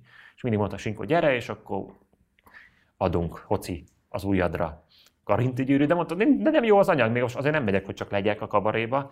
És akkor volt egy időszak, amikor többször voltam, és akkor utána adtak karinti gyűrűt, és akkor az nagy buli volt, jött a falu külön busszal az átadóra, még Norbi is, aki itt kuncog a pult alatt. Itt szöszpötöl. Igen. Igen. Van még egy beőzés, részakötetben. Igen? Van még egy vallomásos részakötetben, ami szerintem kifejezetten érdekes. Így szól, aztán abban is szerencsés vagyok például, hogy nem kellett elmennem mondjuk egy multihoz dolgozni. Nyalni, nyalatni, könyökölni, taposni, azt találgatni, kikinek az embere, meg továbbképzésre járni és fizetésemelést várni, rettegni, hogy kirúgnak, vagy hogy nekem kell kirúgni másokat. Bosszankodni, hogy elfogyott a szabadságom, hogy áthelyeznek, hogy nem százalékolnak le, hogy nem jár prémium, hogy a céges bulin hülye voltam. Ez nem hiányzik, most már csak egyedül dolgozom, mint Leon a profi. Ez rád is illik. Igen, hát ez jó, ez nagy szabadsággal járt. Ferus is vállalkozó volt egy időben, aztán az megszűnt. Utána már baráti alapon festett a Ferus, az azt jelenti, hogy nem kért pénzt, hanem cost quartér, de hát sokat nem evett. Úgyhogy így, így festett baráti alapon három hétig egy ajtólapot mondjuk, és akkor közben beszélt inkább. És állandóan mindig, és azért beszélt, hogy ne kelljen dolgozni, és ez egy végtelen történet áradás volt, a nyelv minden koszával, csillogásával. És a Ferus, azt nem tudom, hogy tudod, de Marci, de hát a kedves nézők hát nem tudják, hogy a Ferus szarvasról származik, ahol kocsmájuk volt, és olyan kocsma, ahol kaját is adtak. Az Ilonka anyukája meg él Ferusnak. Az Ilonka azért nagyon jó szakács, nagyon jó kajákat csinált, és akkor Ferus mondta, hogy ott nőtt fel a pult alatt, Mózes kosárba, ott tartották, mikor baba volt, a pultas azt mondta Ferus Tibikáin, akkor egy életre megutáltam a kocsmát. Mondta Ferus, aki egyébként a kocsmába élt, neki ez volt a nappalia, szóval neki nem, nem nagyon volt otthon, hanem itt, itt létezett reggeltől estig. Kis megszakításokkal néha elment az ajtólapot, átkente, de hogy azért itt, itt volt, mindenkit ismert, minden sztorit tudotta, minden beszólást, és azt mindig ellenőrznem is kellett, mert ő ne, nem csak a helyi beszólásokat tudta, hanem a tévéből innét-onnét elcsípett nagy dumákat, meg azért járt brigádokkal dolgozni, a Sötöri, meg Neszelejben volt sokáig, meg mindenféle a megyébe több helyen dolgozott, és akkor ott a, hát a brigádon belül is nyilván voltak nagy dumások, és azt Ferus azt felszippantotta, és egyre bővült az önálló estje. Van egy politikai dilemma, ami végigvonul az egész köteten, ez pedig a földkérdés amiről egyrészt úgy beszél a Ferus, hogy a jobbágy az a magyar néger, csak senki nem veszi tudomásul, hogy az, illetve beszél arról, hogy ez a hát koncentráció... Igen, erre ez a kocsmai működés, hogy a Bukowski mondta, hogy hogy az rabszolgaság után nem szűnt meg a rabszolgaság, csak kiterjesztették a többi bőrszíre is. Uh-huh. Lehet, hogy ez, ez inspirált, vagy ezt utána olvastam. Hát igen, ha nincs gyarmata a, az országnak, akkor önmaga gyarmata lesz. Tehát most meg a multik gyarmata vagyunk, a Mercedes gyárra térjünk rá, vagy ilyeneket Nem, a földkoncentrációról jössz még, hogy az na- nagyobb most, mint volt akár csak az Eszter. Hát azt mondják, igen, hogy hát meg Ángyá József életútját azért végigkövet. Ő már volt nálad? Nem. Miért nem? Már hívtátok? Igen. Na, hogy elolvastam az ő sok téged is hozzá kell agitálni. Igen, igen. Utána, ha én már jövök, akkor ányja. Ő szerintem jobb, többet tud erről mondani, hogy, hogy ez jó-e, nem jó, nyilván vannak érvek emellett, amellett, én ezt nem tudom. Meg egy politikailag nem is akarok nagyon okoskodni, mert inkább Bíbó Istvánt olvassanak a kedves nézőink, vagy Aztán nyugodtan olvassanak Bödöcsöt is. Én csak azt akarom ezzel mondani, hogy te most egy olyan buboréknak vagy nyilvánvalóan a része, amely buborék nagyon keveset tud mondjuk arról a nagyobb buborékról, amelybe jöttél, és amelyben a földkérdés az egy ilyen nagyon alapvető probléma, Magyarok millióit érinti. Tehát én egy író, író humoristaként nem, vagyok, nem akarok csak. a monokulturális termelésről hosszan értekezni, hogy jó-e az a természetnek és egyáltalán a magyar mezőgazdaságnak, hogy a kert Magyarország, hogy mennyivel jobb lenne, hogyha a zöldséget megtermelnénk magunknak, legalább nem front Spanyolországban hoznánk el, meg.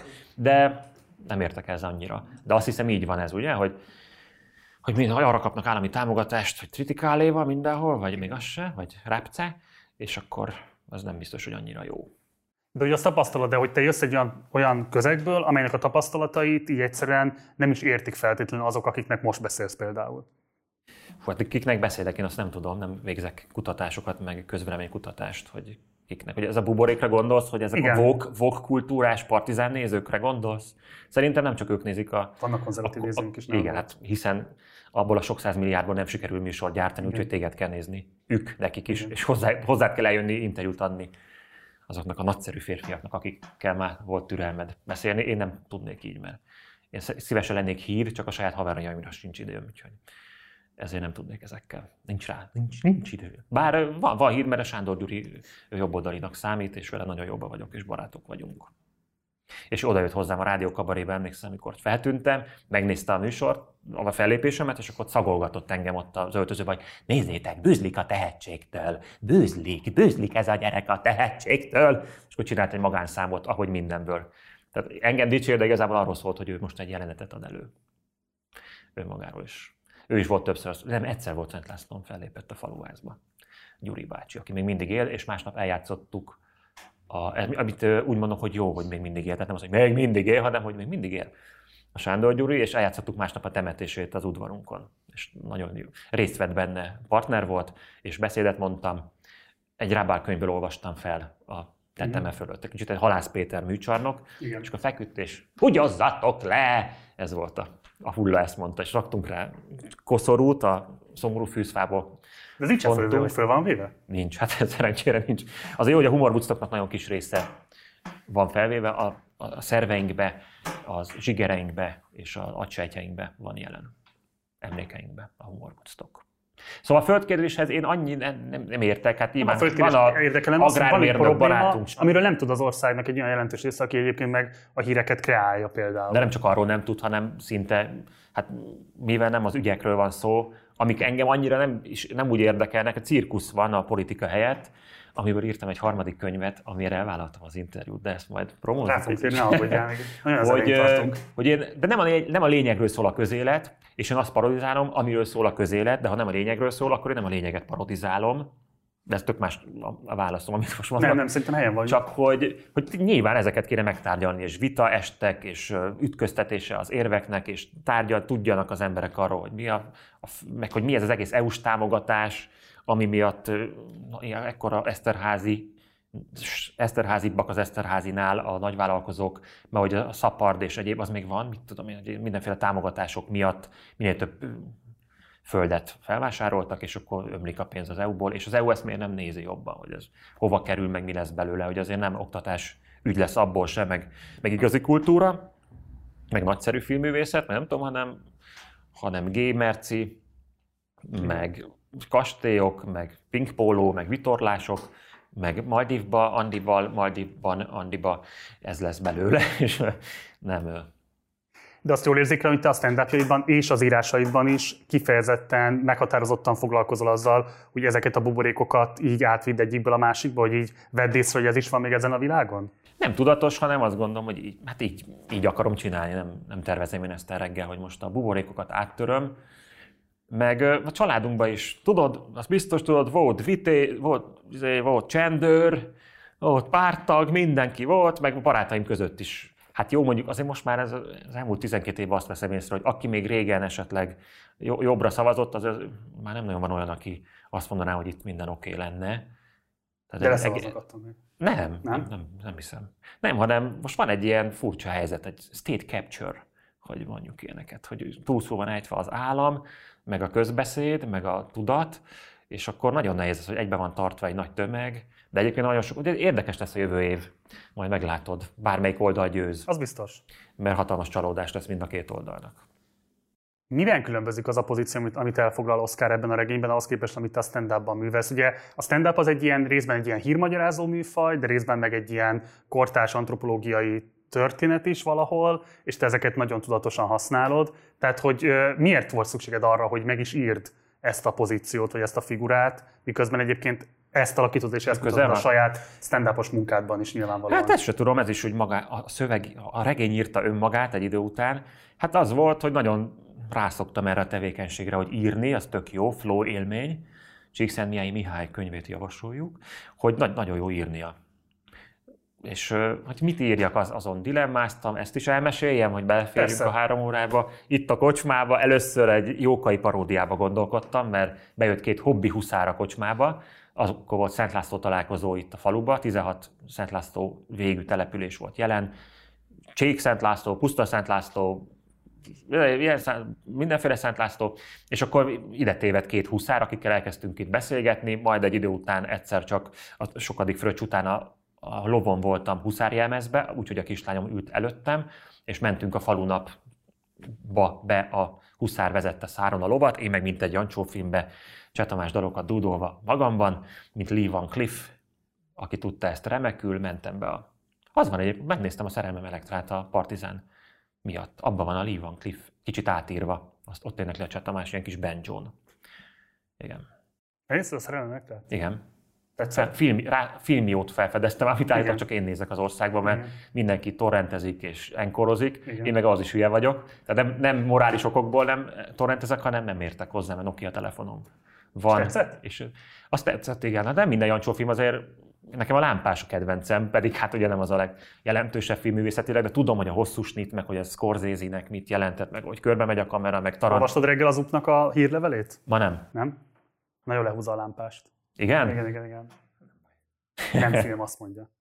Hát lehet, hogy nem, csak a rendszerváltás. Meg nekem lehet, hogy az is benne vagy a kamaszkoromban, olyan időszakban láttam, és akkor nekem a kamaszkorom jut eszembe róla. De tök jó, hát a, kevés ilyen film készült a rendszerváltásról, ezekről a felállásokról, hogy most én rúglak ki téged, aztán te rúgsz ki engem, és te ki vagy nem ismersz, meg hogy van az híres történet, ami nem híres, csak mesélték, hogy a, a Dió, Ismered a Diószegi Gábor Igen. nevű alternatív Hogyne. színész Kamaszkulum egyik legendák? volt ő is, persze. Na igen, és ő a Rockenbauer Zoltánnak, akinek a Viktor azt mondta állítólag mindig a központi bizottság ülésen, hogy Rocky kávé, hogy ő csinálta a kávét nekik. Hát ilyen helye volt a kultúrának akkor is. Most már ilyen sincs.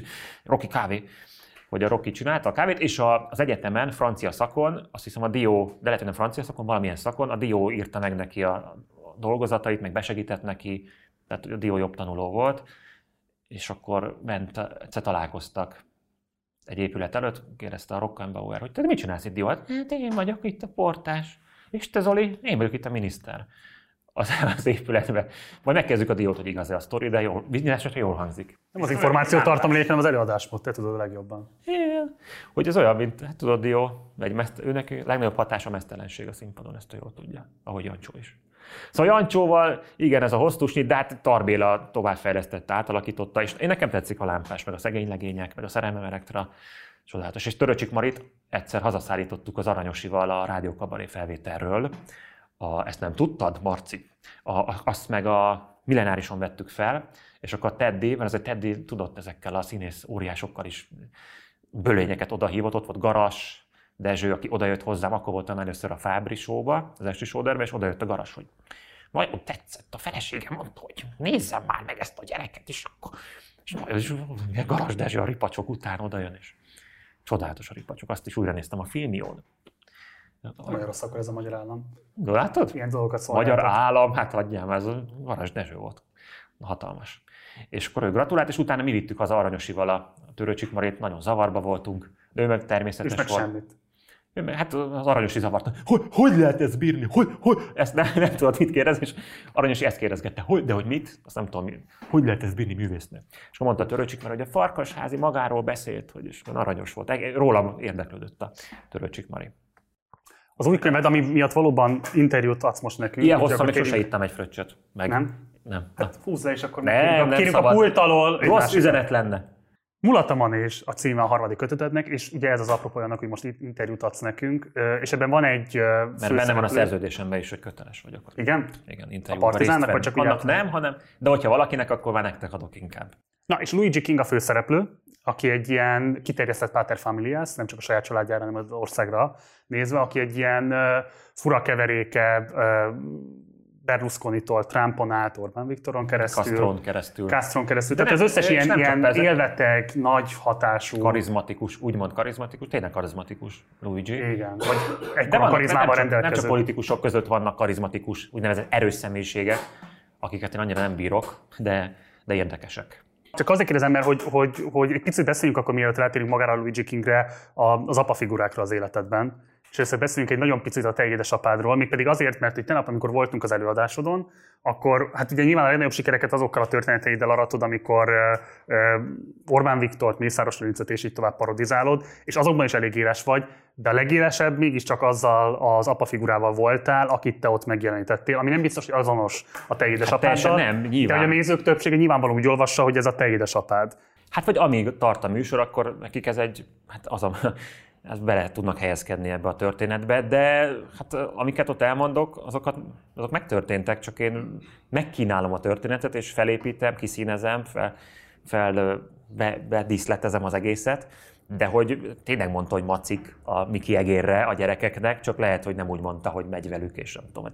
Tehát, hogy csinálnak belőle egy történetet, de elhangzanak. Tehát én a ilyenséget meg se kínáltak, hogy miért írtam, visszatérve, elnézést, ez nem kitérés, ez maga a mű, hogy ugye a stand nem, nem tudok úgy hazudni, hogy ott nem tudok olyan sztorit mondani, ami nem történt meg velem, nem tudok olyan, olyan, olyan idézetet mondani valakitől, amit ő nem mondott, mert, Bocs, tehát mindennek van zavarna. valóság alapja, azt mondom most ezzel? Hogy a stand mindennek van valóság magva? Igen, igen. Hát az lehet, hogy parodizálom a Ferust, és az igaz hülyeség, amit mondtam az előbb, hogy nem mondok olyan, az, amit nem mondott, de a vendégszövegek, hogy ezt mondta Lüső, azt nem mondom azt, hogyha, hogyha nem mondta. Tehát ilyen nincs. Nagyon. Az más, amikor parodizálom külön, de amikor mesélem, hogy ő ezt mondta, akkor az úgy van. És tehát, hogy egy stilizálva van apám is, meg sűri, inkább a sűrítést mondanám, ami, ami fontosabb, mert hát ő egy, ezt szok- szoktam magyarázni azzal, hogy göcseiek vagyunk, és akkor a székely, az őrvid, ide telepítettek székelyeket a, ezer évvel ezelőtt az őrségbe, meg göcsejbe is átszivárogtak, és akkor lehet, hogy azért ilyen lassabb, kiörlésű apám kevesebbet beszél, introvertáltabb, mint a nagybátyám, a tűzoltó nagybátyám, aki szintén meg szokott jelenni. Hát ő se olyan, hogy mindig, mindig üvölt, pörög és táncol az asztal tetején, de vehemensebb figura, mint apám mindenképpen. Úgyhogy ez egy gyűjtemény, egy sűrítmény és egy, egy ilyen, egy csokornyék is egyperces apámról, amit láthattál tegnap. De ez a fajta maró maliciózusság, amivel róla én, mesélsz, ja? ez soha nem nehezítette el a viszonyatokat? A kapcsolatunkat? Nem, ő nem, nem mondta, hogy ezzel baj lenne, meg van az egész apámban, van egy nagy, nagy öniróniára való képesség, tehát ő tud rögni saját magán.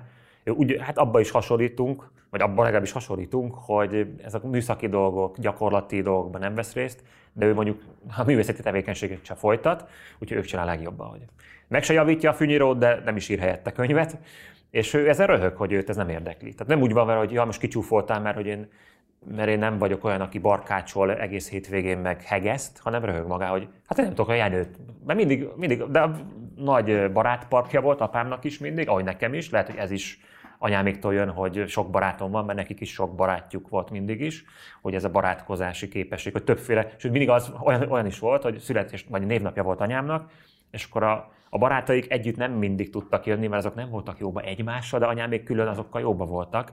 És ez nálam is volt, a Duma Színházban is volt ez, hogy olyan kollégákkal voltam külön-külön jobb, akik egymással nem. Uh-huh.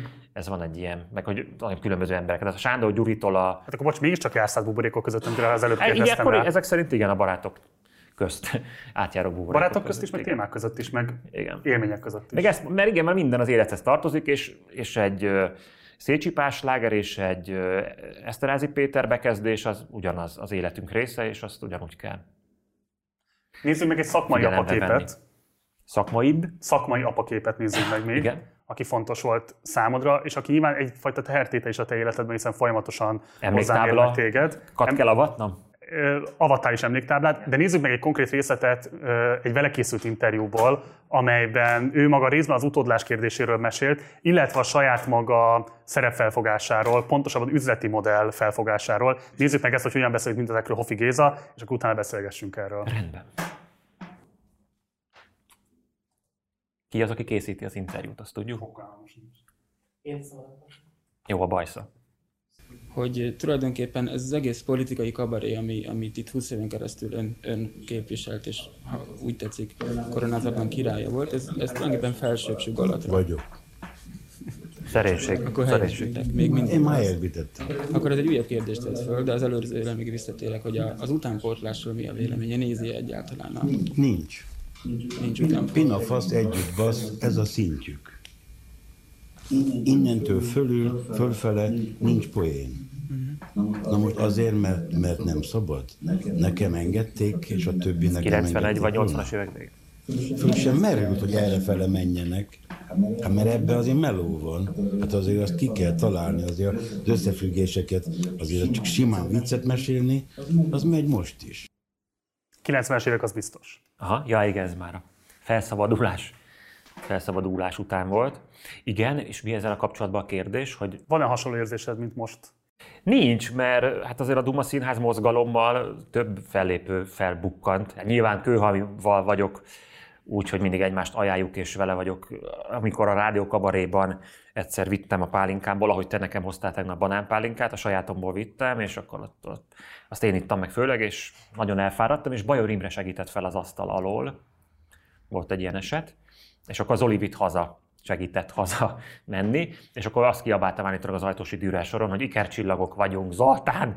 Úgyhogy nem érzem én ezt ennyire magányosnak magamat. Hanem... Jó, de van is a kőhalmi, azért a Soder... Nem csak ő, hát én az előzenekaramat is szerettem, hát most nem mindenki szólít meg annyi embert, meg vannak réteg humoristák is, akik másba jók, eredetiek, szóval én nem, ebben nem értek egyet Ófival, vagy ez nem tetszik annyira ez a fajta magabiztosság. Ez ki vagy is Hát igen, ez kicsit. De szerintem a Hoffi nagyon, sőt, nekem a Hoffi képem, hogyha apakép, vagy szakmai hát előd inkább, vagy a, aki, hát én azt szerettem benne, azt a maximalizmus, meg a szerénységet, alázatot, ahogy mesélte a Horváth Ádám, hogy hányt a, felvételek előtt annyira izgult, meg remegett a keze, és vizes volt a tenyere. Van egy olyan felvétel is, amikor a stúdió valahányban van, a Szegvári Katalin bemegy, és zavarba van, és mondja, hogy most hogy nekem mindig vizes a kezem, mielőtt fellépek, és a, hát a szíve nem véletlenül ment. Ez egy stand betegség, a szív, szívbaj, amit be a George Carlin versenyzett. Neked is van? Még nincs. De hát még kezdődik a pályám. A Richard Pryorral versenyezett a George Carlin, hogy kinek lesz több szívinfarktusa, és győzött a Pryor meghalt, és Carlin győzött. De az se, az se igaz szerinted, hogy ha azt nézzük, hogy a 80-as években hogy nézett ki a rádiókabaré, Markos Nádas Hofi lehetne most mondani, hogy másokat is nagybandó. Most igen, például nagybandó. Hát szóval azért nagybandó azért nem mostanra nagyon szélsőségesen depolitizált mondjuk például a Duma Színház, nem? Hát az nem, hát nem nézem minden nap a Hát fellépőtársakat. de tudod, hogy mik vannak. De azt tudom, hogy van ilyen, hogy... Tehát most már én teljesen külön csinálom ezt, valószínűleg ez, ez is benne van, hiszen hívtak a rádió kabaréba már itt a rendszerváltás után, és akkor az volt, úgy, úgy kértek fel, hogy gyere, szóval szeretettel várnak, csak a felső vezetés fasságairól nem beszéljek, mert azt úgyis kivágják. És akkor mondtam, hát így akkor mi értelme lenne, hogy Petőfi Sándor a Habsburg kabaréba 1852-be ö, mondja azt, hogy ne akasztátok fel a királyokat, vagy érted, nem, nem lett volna értelme. Úgyhogy pedig kedvesen a Sinkó hívott, meg, izé, de, meg azok jó, jó, szerke, jó, jó műhely volt, és szerettem a rádió kabaréba lenni, bár ott se értettem egyet a jelenetekkel, a, a többségével, na inkább így mondanám a jeleneteknek. Miért, miért? Hát mert nem voltak elég viccesek, és nekem nem más az ízlésem, vagy... De ez egy történelmi, ez egy kádárista, igazi kádárista kövület a rádiókabaré, ahol a, hát az volt a lényeg, hogy egy helyen legyenek a humoristák, és akkor egyszerűbb egy helyen megnézni a cenzoroknak, hogy mi ne legyen benne a műsorban. De azt, hogy ott mennyi szabadságfok volt, ezt majd a Teddy interjúból biztos kiderül a partizánosoknak, én ezt nem tudom, de la- laza meg jó, jó társaság volt az, jó, jó közösség volt a rádiókabaré, szóval az jó volt ott a rádióba bemenni, és akkor ott a Teddy, meg a Sinkó, meg a Nyili, ezek jó, jó fejemberek voltak, jókat meséltek a Kálai Feri bácsiról, meg a régi nagyok Major Tamásról, Gobbi Hildáról, Latinovics csal is dolgozott a Teddy. Úgyhogy az jó volt, de egy idő után egyszerűen önálló esteket szerettem volna készíteni, és most is mondtam én, hogy megveheti a rádiókabaré az estéimet, hát csak nem tudnak leadni őket. Bizonyos okokból. Hofira visszakanyarodva, nyilván egy igen. részben ilyen méltánytalan, meg egy irreleváns kérdés is, hogy most mennyi van, hogy örökösen, nem örökösen, nem erre akarok kérdezni, de az viszont érdekel, hogy az ő... Nem, nem kapta meg a vadászpuskáját, hogy erre gondolsz. Még nem. De hogy az ő a szerep gancsait. felfogása, ahogyan mondjuk ő csinálta az estét, az, hogy ő ö, egyet dolgozott ki, azt hosszan játszotta, Az teljesen nem át- ment el hát mindenhova. Azért ez nálad is így van. Az, hogy ő mondjuk alapvetően magánzott, tehát volt egy saját ö, cége, azon keresztül ő szervezte össze a produkcióját, hogy nem kis sketchekben gondolkozott, hanem egész estés dolgokban. Tehát ezért itt van egyfajta párhuzamosság, vagy ilyesfajta analógia a te Igen, pályáddal. igen, de hát Ez más ennyire a- tudatos. Ezt tudom, hát egyetért, olvastam, elolvastam az összes könyvet, meg interjút, amit keveset adott. Én, is, én, én semmit nem bárok meg, csak az interjúkat szoktam, de a Hoffi interjúkat végigolvastam, régebben többet adott azért, és abból kiderültek ezek a dolgok, meg amit mondtak róla, hogy meg az már színházon belül volt az, azért ebben nem hasonló a helyzet, hiszen ő kellékekkel dolgozott, mm, meg, meg próba folyamat volt nálam, ilyen nincs, hanem én elkezdem mondani, aztán fejlődik közben az anyag, és nem egy szín. Sőt, hát ő a mikroszkopon volt 81 kb, vagy valami ilyesmi, Igen. és akkor ő volt a második rész. Az 40 perc volt. Én, én meg most 8 75 percekkel azokat cipelem, de ritkábban lépek föl, tehát nem nincs annyi fellépésem, de többet járok vidékre, az más. A Hofi az biztos volt- volt a Hakni vonal, az, ahol egy helyen 20 perc, és akkor naponta 10 le lehetett nyomni. Az egy egész más világ volt.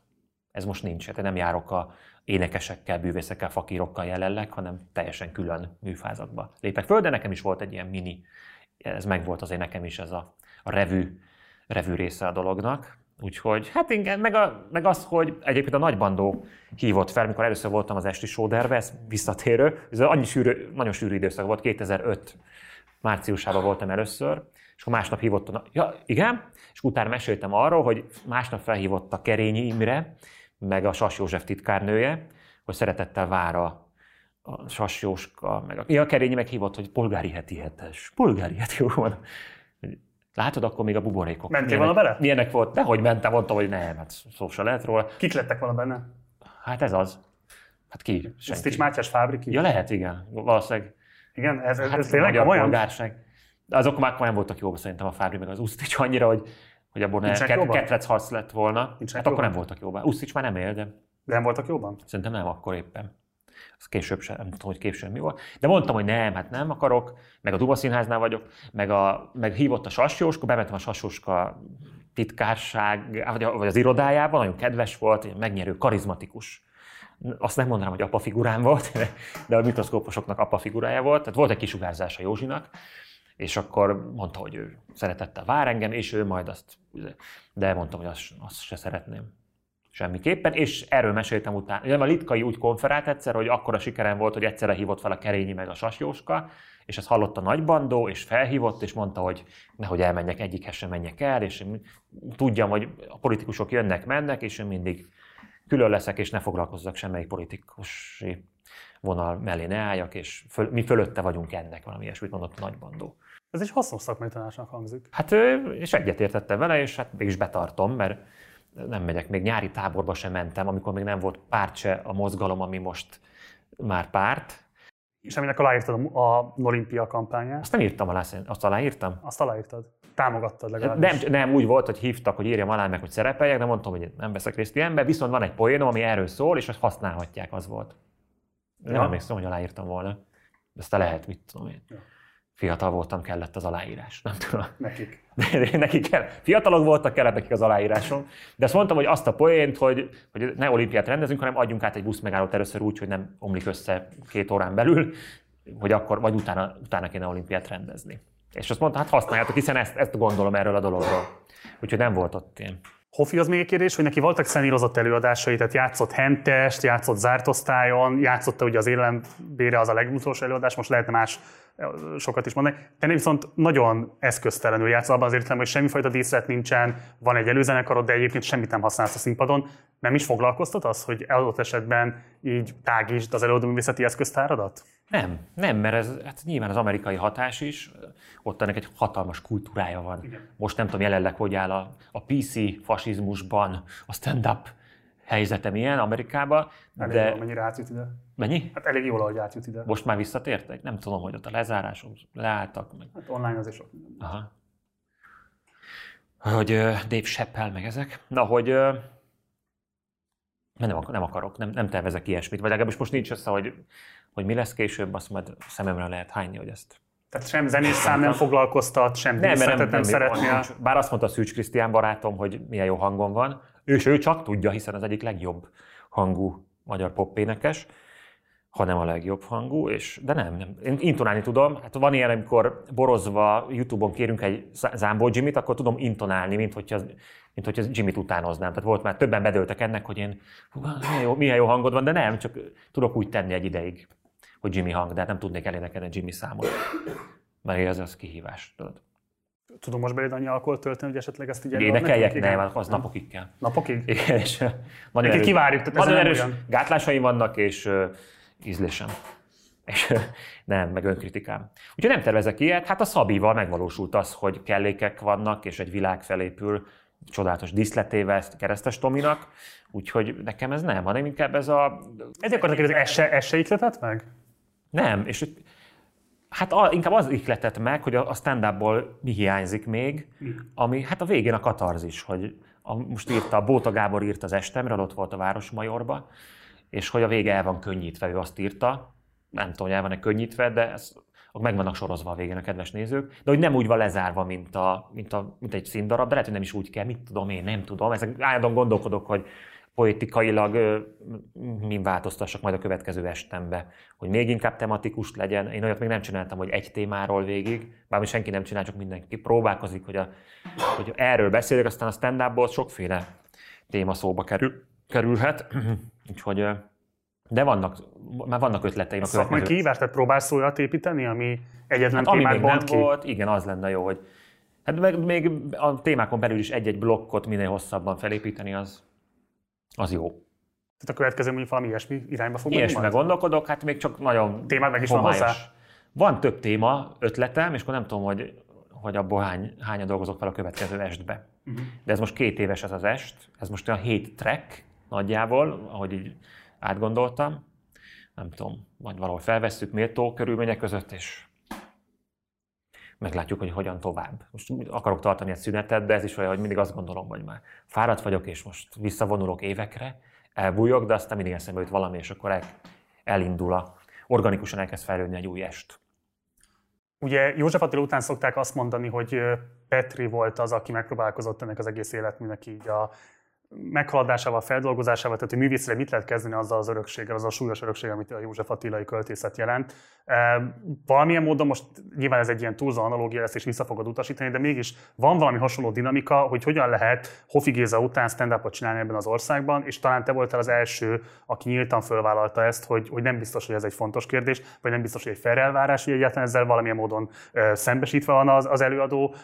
Mi erre igazából a te megküzdési stratégiát? Lehet ezt megfogalmazni? Ezzel kapcsolatban? Hát az, hogy nem csak a Hoffi hatása van, hanem már az amerikai stand meg az angol stand is említettem, meg hogy Hát inkább az, hogy a politikával egyáltalán foglalkozni a, a stand-upban, mert ez, voltak mindig ez, hogy van ez a közhely, hogy lefelezed a közönségedet, hogyha pedig ez hülyeség, hiszen akkor hányan lennének, hogyha nem felezném le. Persze. Így is alig férnek be a termekbe, meg hogy ez megosztó, meg hogy nem szabad ezzel foglalkozni. Tényleg kényes téma, inkább, meg az a, a kérdése a politikának, hát Hoffi is erről többször beszélt, hogy az FMR vagy tiszavirág életű jellege az anyagnak, hogy, hogy mikre ugorjunk, milyen mondatokra, milyen jelenségekre, mert hát azért a Royal Wedding az történelmi esemény lesz, ami a hétvégén volt, de, de egy-egy hülye mondata egy-egy politikusnak, azt, azt én sem dolgozom fel. Hát azt inkább a YouTube videókra tartogatjuk, bár arra meg kevesebb időm van, de lehet, hogyha most majd a stand-upot szüneteltetném, mindig ez tök unalmas dolog a kedves nézőknek, de hogy több videót is csinálnék, de már kértek fel John Oliver, John Oliver-szerű műsorra is, Na, és azt miért nem csináljak ilyet? Hát mert az, nem akarok ezzel az anyaggal annyit foglalkozni magával, a, a napi politikával. De lenne egy ilyen heti hírmagyarázó műsorod? Vagy lehet, hát lehetett kértek volna? már, persze, meg Late Night Show-val is megkínáltak. A Kovács Kristóf kért Hát talán ő, hát a Late Night Show, de nem csak ő, többen is, több csatorna is próbálkozott ezzel, hogy csinál. Elmondtam, hogy nem én a Hoffi féle esteken dolgozom, és utána megveszik, bemutatjuk, hogy én ezt szeretném csinálni, és ezt is gondolom most is, hogy nem csinálnék ilyesmit. Még meg a forma érdekel, a kis videókban is azt csináljuk, Kabai Danival, hogy, hogy csináltunk híradót, most már kétszer, az többször nem lesz valószínűleg híradó, mert az unnám, hogy mindig, minden hónapban egy híradót csinálni, mert hasonló az algoritmusa a híradónak. Szóval hogyan az, hogy összességében a Hoffi egy ilyen nagy örökségként van elkönyvelve a magyar humorban, de közben még nem az, nem az látszik, hogy így trendsetter lett volna például a politikai humor tekintetében, hanem így kifejezetten, mint hogyha elidegenítette volna a következő generációkat ettől. Hogy a politikával is foglalkozzon Igen. a stand vagy humorista? Hát korábban is kevesen foglalkoztak ezzel, hát a nehézsége miatt, meg a rizikót, meg azt gondolják, hogy az, hogy az veszélyesebb, és akkor ez kell egy bátorság is nyilván. Most mindjárt jön a szelep kérdése, hogy a, a humor és a, szele, a szelep volt, szelepe, a, aki viccelődik a rendszerrel, de szerintem nem szelep, hiszen ha még nem beszélnénk, akkor, vagy ezt megkérdezed, vagy válaszoljak erre? Meg, megkérdeztem, hogy válaszolj most már kérlek, igen. Feleségem is tudok úgy veszekedni, hogy mondom, hogy ő mit mondana, és közben szokott röhögni. Én szoktam így a pasim. Igen? Abszolút. Pasiddal. Ja. Jó, jó, jó, jó, jó, jó, jó. Most én, én csinálom a gulyást. Mert mondtam apámnak, hogy ne kérdezze meg a Marcit, hogy miért nem nősül meg. Mondta, de hogy kérdezem én meg. Na, hogy ja, a szelep, hogy, hogy a hallgatás, az, szerintem Cinkos, aki néma, Babics Mihály Jónás könyve, az írástudók árulása, Julien Benda, ahol a Babics tanulmánya fontosabb, mint maga a könyv. Hát látszik, ez a félműveltség, hogy ilyen, ilyeneket hozott fel, írástudók árulása, azért ez elég nagy közhely, és elég lapos asszociáció volt, elnézést kérek Marci, de hogy ott az van, hogy foglalkozni kell, hogy nincs az, hogy az alkotó elvonul és csak anyos vicceket mond, és, és hülyeségeket, hanem hogy foglalkozni kell. Csak nem úgy kell vele foglalkozni, tehát azt hiszem az van a Babicsnál, hogy nem szabad beállni egyik sorba sem, mert akkor nem tud őket kritizálni. Lásd, nem mentem el a nyári táborba sem, meg sehova, mert hogy őket is kritizálnunk kell, és véleményt mondani hazánk sorsáról.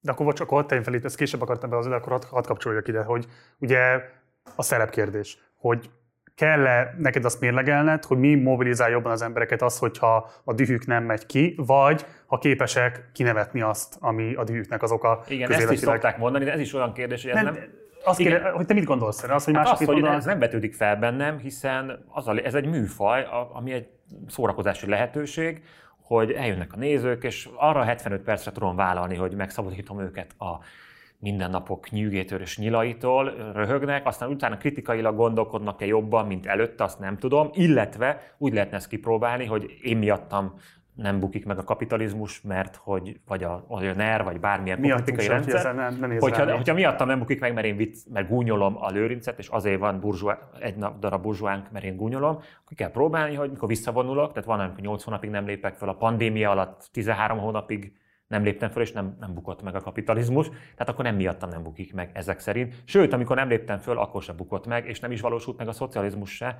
ahogy ezt az antitézisbe TGM nagyon szépen leírja, de hát én nem is akarom magamat elemezni, hisz Marxnak nem az volt a feladata, hogy önmagát értse.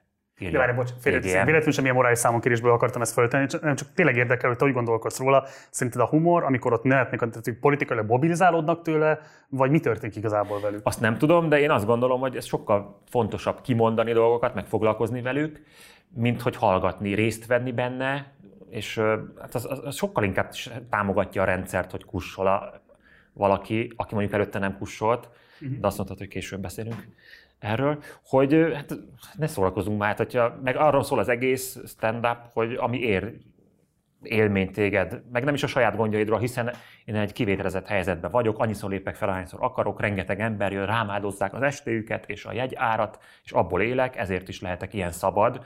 Nyilván nem, nem függök senkitől, se csatornától, se pártól, egy párt se vigyáz rám, meg munkahelyre se kell bejárnom, hát a multi élményeket azt a barátaimtól tudom, akik a multiknál húzzák az igát, és e- e- így tudom ábrázolni, hogy hallok róla, meg látom, meg olvasok róla. Úgyhogy szerintem beszélni kell erről, meg ez, hogy a politikával érdemes foglalkozni, hát erre meg a Krubi mesternek a Lejtő című szám, ami erről szól, és nagyon közel áll hozzám az a szám, hiszen erről szól, hogy azt mondták, hogy nem, és akkor azóta már próbálkoznak, akkor a többiek is, hogy nem lehet politikával, és mégis ő lett a legnagyobb király a Krubi. Pedig foglalkozik a politikával, és milyen nagyszerű, dupla, csavaros iróniával ábrázolja a a politikai inkorrektséget, ami közben a politikai korrektségért harcol, hogyha jól hallgatja valaki, persze.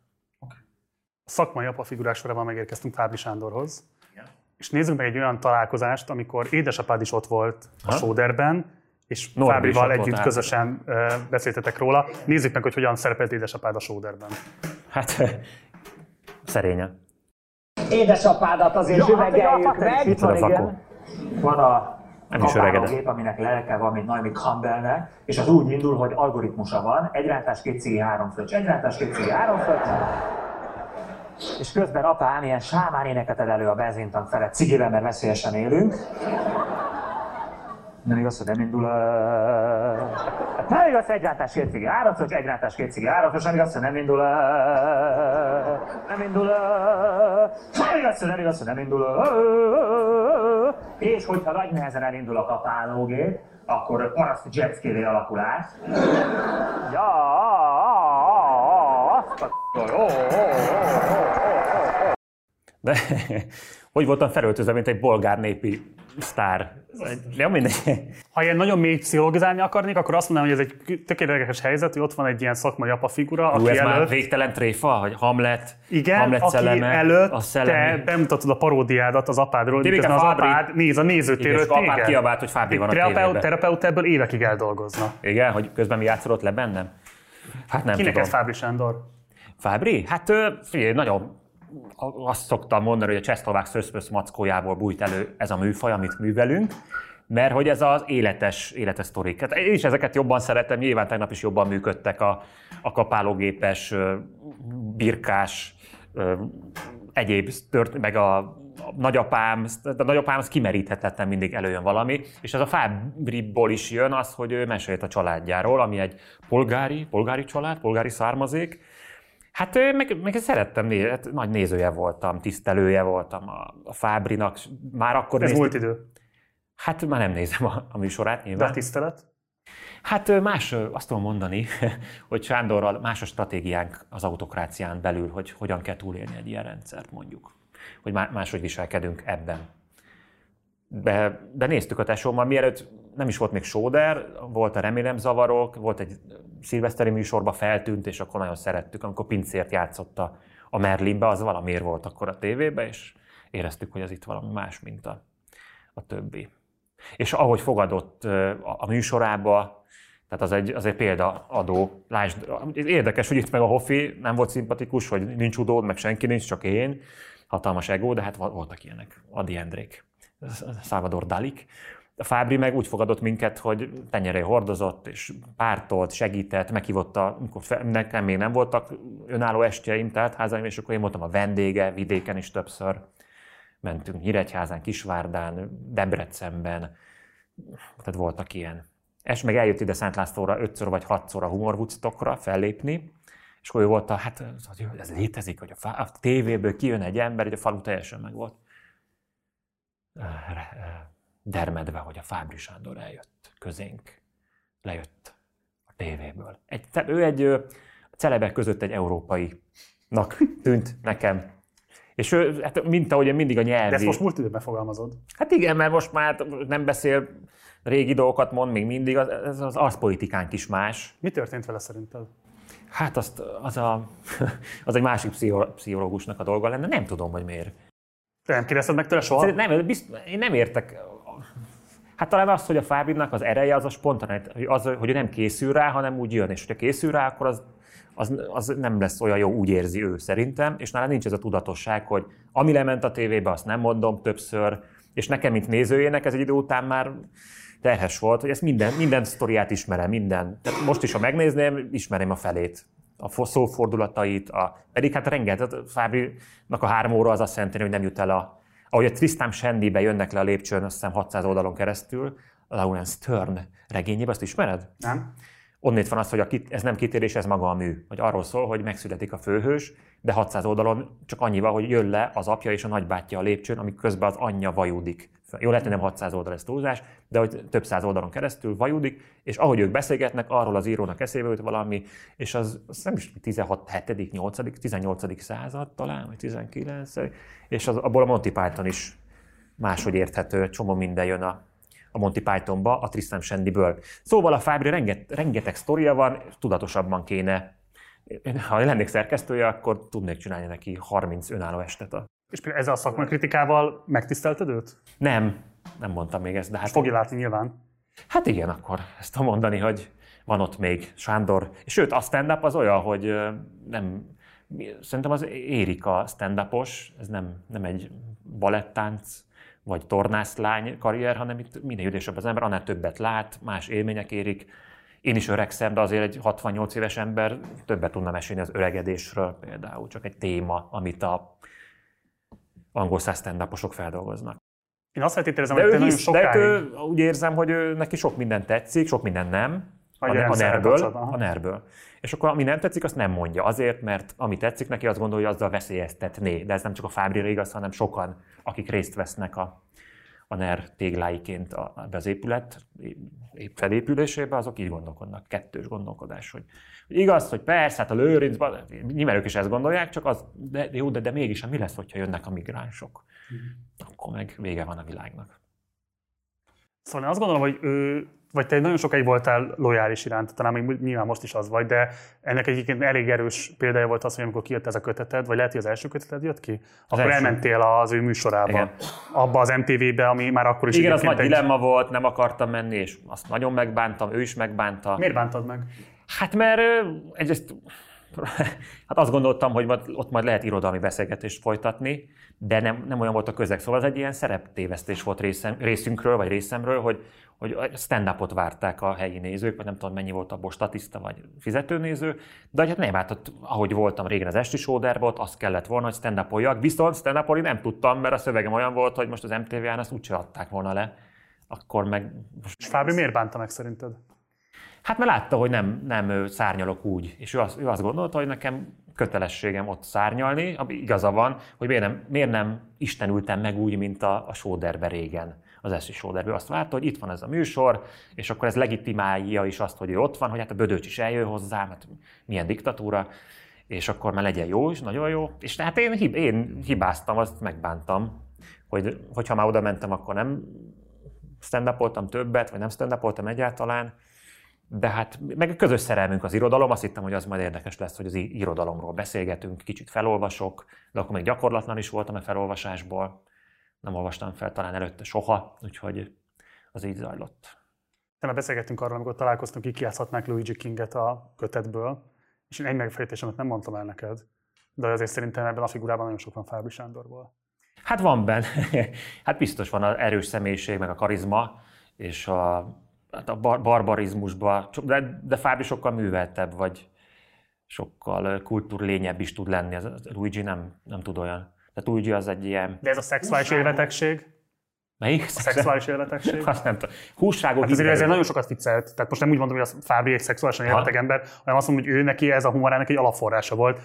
Hogy mit tenni, tíz évvel ezelőtt biztos, de nem, nem csak a, nem, inkább ez a populista vonal volt a luigi nekem fontos, ahogy ő hogy egy egyszerű embert játszik, de hát ez a Fábri nem játszik egyszerű embert. Annyira nem jelentős, de nekem is eszembe jutott ez a párhuzam is, tehát meg vannak erős személyiségű emberek, akiket ismerek.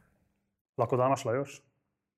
Ott meg a, inkább az első, vagy második könyvben a tehetség elherdálása, vagy korrumpálódása, amikor egy tehetséges ember, akinek az ap, nagyapjáról terem van elnevezve a Zeneakadémián, az végül a több pénzért elkezd lakodalmast játszani. És a, a populizmus, azt végül is a, a hát a, a politika mulatós változata, vagy a lakodalmas Russzó, aki vissza a természethez hogy egyszerű emberek, és ez kicsit így megvan egy mulatósítva, vagy lakodalmasítva.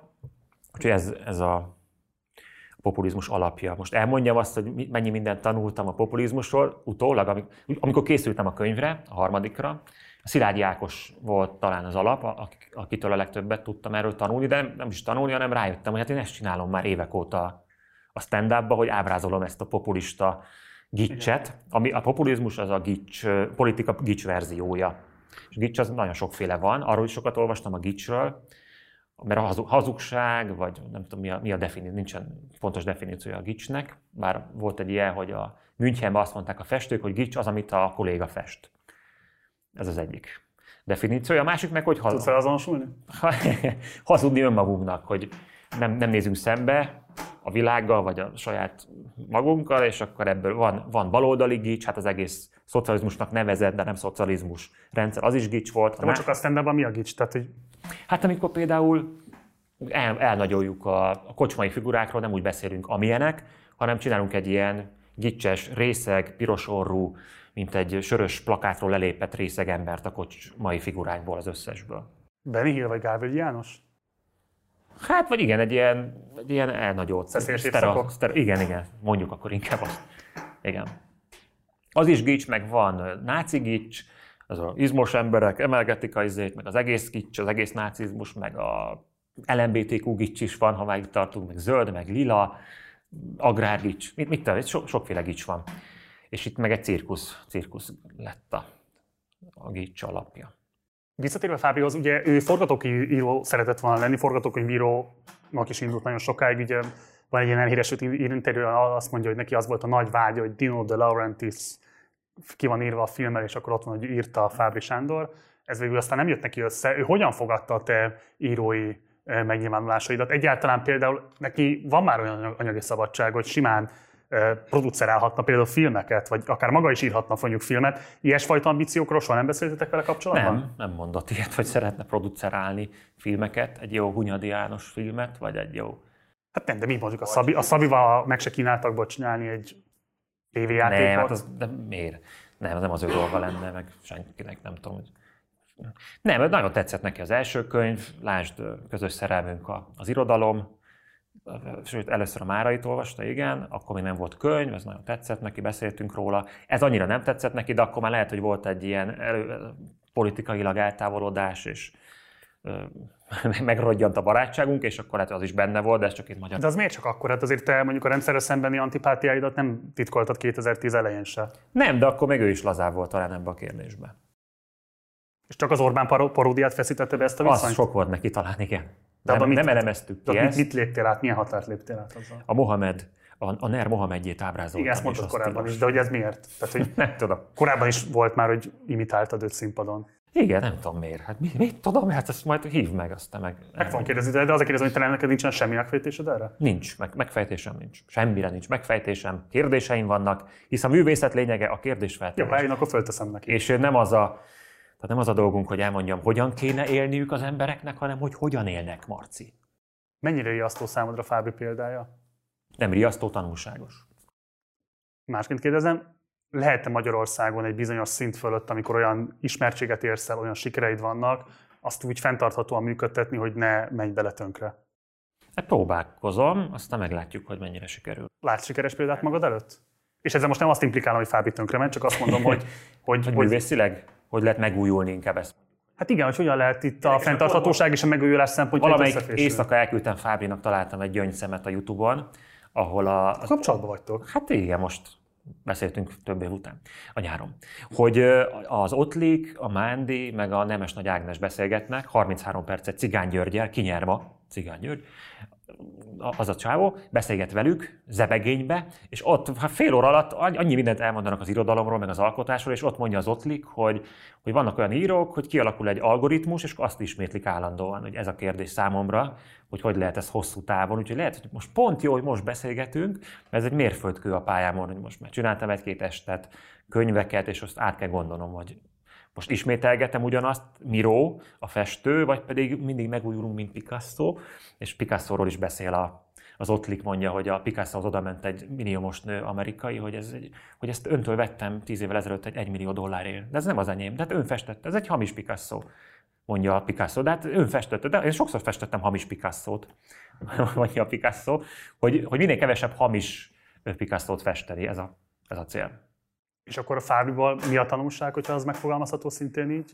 Hát, hogy nem, nem szabad beleállni, védeni egy oldalt, elhallgatni dolgokat azért, nehogy az oldalnak baja legyen, mert a világot úgysem irányítjuk a bohócok azt, hogy kit szavaznak majd meg jövőre, vagy ezelőtt kik szavaztak meg, szóval De önmagában a politikai elköteleződés is ki tudja szedni a tehetségnek az élét? hát persze, meg a túl sok ego, ahogy ezt Szűcs Krisztiánon láttam egyszer egy póló, hogy too much ego, vagy még túl sok ego megöli a kreativitást. Ugye túl sokat magaddal foglalkozol, az se tesz jót a De, ez hol, de bocs, hol, hol van a határ? Mert azért Fábri mondjuk a pályafutásnak az első két évtizedében, lehet, hogy három évtizedében folyamatosan magából építkezett, és annak mégiscsak volt eredetisége, sikere, és így Persze, tovább. hát az a szöszmösz mackó, Mitől, mikor dől ez Nem át? tudom, az is nehéz. Hát a Fábrinál is, meg nálunk is a híresnek lenni, amit mondtam, hogy nem jó. Azt neked most mondtam neked, Mondtad, vagy még igen, tegnap, igen, igen. Már nem tudom majd.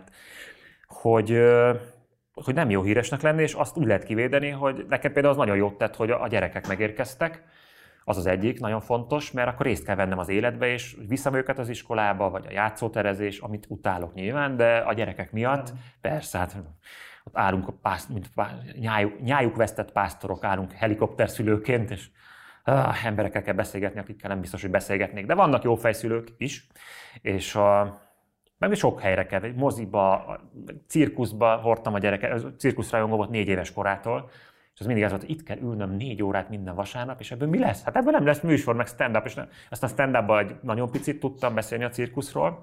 Ez is ez az önkizsákmányolás, hogy bármi történik velem, akkor az már az, hogy ezt hogy lehet majd felhasználni valaminek. És akkor véletlenül jött a, az ötlet. És nem is tőlem, az a, a harmadik könyvnél, Először a Luigi, ő egy családapa volt, egy üzletember, egy vállalkozó, rendezvényszervező volt először.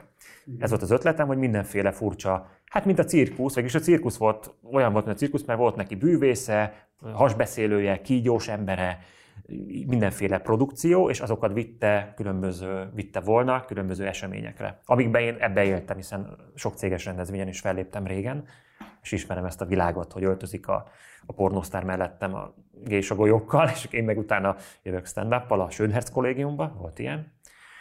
Mert nem. Igen, Nem. de volt ilyen. Vagy mire Mi gondolsz? konkrétan? Igen, a, nem tudom, hogy hívják a művésznőt, de tudom, hogy kimentem, mert ő most átöltözik a striptease táncos, utána meg a színpadon Vörös néztem, színpad. néztem felépését. Nem az, hogy kimegyek, mert átöltözik a striptease táncos, érted? Hogy, és Cseré- utána meg Cseréltek a színpadot 16 egymás méter után. gésagolyót vett elő magából, én meg szemérmesen mondta, hát nem zavarom a művésznőt, ha öltözik. És, és utána mondta Kabai Dani, akinek fontos szerepe van, nem tudom, rátérünk-e majd, lesz-e időnk a 406. percbe, hogy ő mondta, hogy hát miért nem cirkuszos akkor már. És akkor e- ettől elindult valami, az nagyon jót tett a dolognak, ez a cirkusz ötlet, akkor elkezdtem nézni. De az tőle jött. Az tőle jött, a Daninak az ötlete volt, hogy próbálja meg a cirkuszt. Hogy nem Neked lehet, volt korábban bármi viszonyod a cirkusszal? Hát ezt, hogy jártam a, a gyerekkel rengeteget, Igen? meg... Milyen cirkuszban? a fővárosi nagy cirkusz, aztán utána Richter Flóri, Richter Józsi, Magyar Nemzeti Cirkusz, Hungária, mindenféle cirkuszokba, és hát kiderült, hát a Fellini rajongásom, hát a Fellini minden filmjében a cirkusz az egy alapmotívum, és a Fellininek az a, a cirkusz az a minden, és szerint a, a filmművészet is egy cirkusz, és ugyanaz a, mind, mindig jön egy cirkuszi szál a Fellini filmekbe. Úgyhogy megvolt ez nekem, a cirkusz, mint olyan, de hát azért most jobban újra néztem Felliniket, a Zampano története, azért benne van Luigi-ben, nem csak Zampano, Zor, Zorba is benne van, Zampano is, Dúvad is benne van, Besenyei Ferencestől. Igen. Hogy ezt most mire mondtam, azt már nem tudom. Kijön ez a köteted most a választási kampány időszakában, és felteszem, hogy már most eltartod magadta az összes ilyen megfejtést, de hát nagyon nehéz lesz ebbe a Luigi Kingben nem Orbán Viktort látni, és a történetben nem egy NER megfejtést látni. És azt mondom, hogy te, sem, te magad sem feltétlenül zárkozol lett, ugyanis rengeteg analógiát használsz. Ugye Luigi-nak van egy tanácsadója, a Szurkovics, aki hát igazából egy ilyen Finkenstein paródiának tűnik. Akkor van ez az egész múltépítési történet, amiben az agyműtétek, amiket elvégeztek az őseink, stb. Ebben van egy ilyen káslerista paródia. Árpádházi csontokkal. Igen, akkor, akkor van ez az egy a, egy a tábor, egy a sátor, az egy a tábor, egy a zászló analógiájára, sokkoló a tanárok. Szóval rengeteg olyan elemet emelsz be, ami egy az egyben utal a mi valóságunkra, tehát nem távolítod el annyira, hogy mondjuk ténylegesen megalapozottan tud magadat védeni azzal, hogy ez nem egy Orbán történet. De nem, tud, nem tudtam jobban eltávolítani, nyelvileg el nem akartad? Az nagyon kiv... hát az, sőt, az, tehát a nyelvileg az, ez egy nagyon sajátos világa van, az remélem észrevehető, hogy itt nem hangozhat el az, hogy Jézus Krisztus, mert ez nem létezik ebben, igen, igen, igen. ebben a világban. Van saját mitológiája. Igen, egy anti keresztény rendszer van, és ennyiben végül is Luigi őszintébb, mint a NER, mert nem azt mondja, hogy mi egyébként az Jézus Krisztus követjük, hanem egy anti-kereszténység van a templomokban. A cirkusz egyház az egy anti-keresztény egyház. Egy igazi szociáldarvinista egyház, amit, amit gyakorol egyébként Magyarország. A kereszténységet nem tudtuk megvalósítani, a szocializmus nem tudtuk megvalósítani, de a Monty python igen. Meg a szociáldarvinizmus. És ez, ez is ez a kérdés, hogy az igazságot keres, keresse a művész, mondja Babics, írástudó, de hogy mi az igazság, azt, azt kéne tisztázni először, hogy az például igazságos-e, hogy van úr és szolga, meg van kizsákmányolás, meg, meg e, e, feudalizmus, hogy az igazságos-e, hogy ez, ez, a rend, ez a világnak a rendje, ez a természetes, hogy ilyen különbségek vannak, meg igazságtalanságok, mert az úgy, úgy se dolgozna, úgy is lusta, nem tud dolgozni, nem érdemes, vagy pedig ez nem, ez nem jól van így, hanem ezen kéne változtatni emancipatorikusan. És a, a populizmus az meg egy algoritmus, amit hát ez minden országban hasonló, hát nyilván más a... Azért Luigi egy kicsit dél-amerikai zánva van, sőt közben állandóan van internetrádiónk, és azon dél-amerikai latin rádió zenéket hallgattam, mert ez sokkal színesebb világ, mint a NER, hát ez sokkal unalmasabb a NER, mint a Luigi világa szerintem, és sokkal inkább egy kubai, nem tudom, kolumbiai argentin hangulatú az egész, a, a növényzet is, a flóra, fauna, meg a, meg a Luigi is olyan színesebb és nagyobb bohóc, hát inkább Chávez.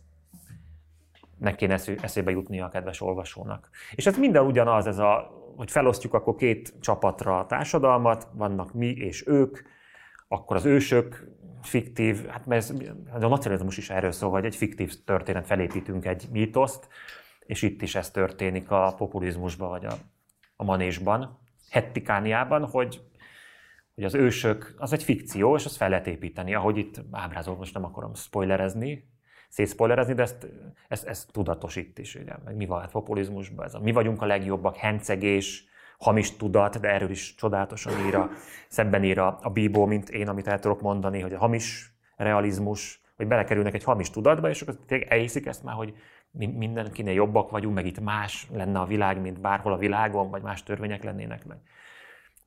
Ezeket akartam belevinni, és elsősorban egy emberként akartam ábrázolni a Luigi-t, hogy ő egy, ő egy ember, akit néha sajnálni is lehet, meg szurkolni neki, meg, meg ő is egy ember, aki megöregszik, ahogy mi is, és akkor átélni azt, hogy ő neki milyen megöregedni, de közben meg egy gyökér nyilván. Krubi mondta, mert ő írta az ajánlót, hogy ez a furcsa, hogy a hősnek ő szurkolni szokott, de hogy itt furcsa, mert hogy ez egy nagyon antipatikus csáva, és mégis követni kell végig a könyv során. A populizmus, meg ezek a harsányság, a, a retorika, mint olyan, ahogy fel van minden csavarva, minden túlheves, túl, túl caf, harsány cafkás a szín, azt hiszem, amit írok. Hogy az algoritmusa ugyanaz a, a mintázata a populizmusnak mindenhol, és akkor be lehet állítani. De itt is a nyelv érdekelt, hogy ja igen, meg ez a, ez a józan paraszti ész, hogy tudjuk, mi egyszerűen, tudod, mondja ki a fésükagylót, meg a krém Persze. fresh eszi, hogy ő mennyire egyszerű ember, és hogy ez egy, ez egy színészi ezt Máskor akartam teljesítmény. elsütni, de hát ez olyan csodálatos, mert ugye ö, egészen gazdag kulináris fantáziáról teszel tanúbizonyságot a regényben. de- Aláment a valóság most. De nem biztos, hogy alá, igen, nem biztos, hogy fölé tudtál menni a valóságnak. Hát szépet írt róla a Szidi Laci, ez igaz.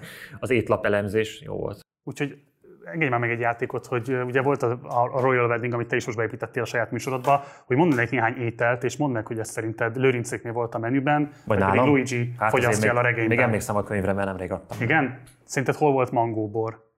Az nálam. Nálad volt? Vagy nem? Jó, ott volt, igen, igen, igen. Jó. Hol volt parfümön pirított kolbászka? Nálam volt, az is. Hettikániában volt. Jó, hol volt Amareno Ekler? Hát az meg a Luigi, Luigi? Lőrincnél. Jó, hol volt Nuance Epertonka? Lehetett volna Luigi-nál, de Andinál volt, a- arbo- a- arborétumban. Arborétumban sok, nagyon sok állat volt, sok lelkes állat volt, meg sok vendég. Hol volt Lámacomb? Az lehet, hogy mind a kettő.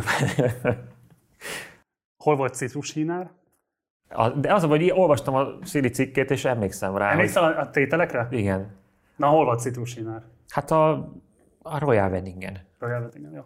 Majdnem jól találtad mindegyiket egyébként, igen. Úgy, ö, ezek a homár, mangó, krém fresh, az, az, az elfér Az már hasonló volt, igen. És a, a, kö, a is. könyv alapötlete az volt, olyan lett volna, mint a kivirágos kivirratték, tehát inkább egy Mórici helyzetből indult az ötlet, hogy akkor egy nagy buli van, és születésnapja van annak a rendezvényszervezőnek, aki végül cirkuszigazgató lett, és akkor ebből az ő születésnapjából lett az, az országnak a születésnapja az írás során, ahogy megváltozott a helyzet. Van egy ilyen jellemzés a, a könyvben, hogy szerintem nagyon izgalmas, azt írott, hogy nem a hazát szeretik, hanem a haza szeretetet. Mi a különbség pontosan a kettő között? Hát, hogy a csirkefogó utolsó mencsvára, ahogy a hazafiság, vagy hogy van ez? Az olyan idézet. Biztos, nem ismerem. Igen, hazafiság. Hát amikor, meg a, hát hogy nem, hát a hazát hogy kell szeretni? Úgy kell szeretni, hogy jó interjúkat csinálsz, jól dobod azt a kurva festékpatront, nem eltalálod az épületet, vagy jó poénokat írsz. Hát nekem az a dolgom, nekem ahhoz van tehetségem, ha már ott ezt kérdezted, hogy a tehetség, a, tálá, a számadás a talentumról, hogy a teremtés, vagy az univerzumtól az kis energiát, amit kaptam, mert a tenyérnyi por, ami vagyok, vagy leszek, vagy voltam, hogy a tehetség abban van valami, hogy meg tudom nevetetni az embereket, vagy ríkatni a könyvekkel, meg tudok vicc, vicces dolgokat mondani, ami neve, hogy, hogy akkor ezt minél jobban, minél színvonalasabban, és minél közelebb az igazsághoz, vagy arra tartva, úgyse találjuk el számodra? soha az igazságot, meg nem érjük el. Ez számodra a haza szeretet? Hát ez, hogy a haza attól lesz jobb, ha jó művek lesznek, jó filmek lesznek, jó interjúk, jó emberek, szabad emberek. De akkor mit vétenek el? Most mit vétenek el? Ők is ezt mondják. Hát, hogy ők nem, hát nem, hát kontraszelekcióval mindenhova futóbolondokat nevezünk ki, mert azok lojálisak.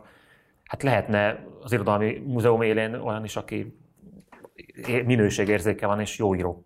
Meg mit tudom, hát minden intézmény élére. Kompletten megy alá a teljes magyar popszakma. Most ugye Demeter Szilárdról beszélsz. Igen. Úgy néz ki, a hajógyári szigeten tényleg meg fogja valósítani azt, amit még Vizovickiek sem tudtak állami pénzből. És egyébként látszik, hogy kompletten van olyan szegmense a magyar popsz- popszakmának, ami megy vele, és azt Akik mondja, ennek hogy örülnek, igen. De hát azok, azokkal kell foglalkozni, hát mi Krubit hallgatunk. nem tudom, hát ö, Nem, a, Hogy Said mitől- az, a Said az valószínűleg nem egy képességtelen figura. igen, és ő is megy velük. Hát legalábbis most ott volt ezen a YouTube csatornáján. amit Hát a jó, de ezek meg ilyen... mutatnak. Nem ismerem az ügyet, elnézést, nem akarok nyilatkozni. De hát ez lenne az a szeretet, amit a Spirónak a veszőparipája, hogy a lengyelek igazi nacionalisták, mert ők a saját kultúrájukat átolcették, szöröstül, bőröstül, keresztül kasul állandóan dokumentálják, feldolgozzák, digitalizálják, támogatják jobban, mint mi. Gondolom, gondolom ő tudja ezt jobban, mint mi. Hogy ez kéne, hogy akkor Jancsó száz, akkor az M- M5-ön volt most Jancsó maraton, vagy volt? csak, ér- csak kérdezem. Úgyhogy így kéne, hogy ápolni a kultúránkat, meg a történelmünkkel is szembenézni, feldolgozni a traumákat. Na most már egy okoskodok, mert átmegyek nőklapja interjúba, de hogy ahogy az őrkény mondja, hogy akkor lesz felnőtt egy nemzet, hogyha tudna mosolyogni a, a saját történelmét. Tehát nem büszkének kell lenni, meg hencegni vele, meg mellett meg kiröhögni, meg mondjuk így kritikailag a feudalizmusról gondolkodni, nem az, hogy ez milyen dicső volt, meg mert régen volt, meg vagy kitalálni egy dicső múltat, meg régebbiek vagyunk, mint amilyek vagyunk, hát nem tök mindegy, milyen régiek, meg ilyesmikre gondolok. Volt egyszer De most már túlfeszített lényeglátó lettem, amit Nem, Bibó. István. Nem. Volt egyszer egy interjú, amiben beszéltél arról, hogy szerinted hogyan fogadhatják a fideszesek a vicceidet. Nézd meg, hogy hogyan beszélt erről több mint tíz évvel ezelőtt. De aki a Fideszre szavaz, az is tud nevetni a Fideszről szóló poénokon. Hát nem, nem kell egyetérteni minden mondatával egy pártnak, még hogyha a választó nagyon nagy rajongója is, és B közepéhez tartozik a, egy oldalnak, akkor is meg tudom nevettetni. Ezt ma is így gondolod?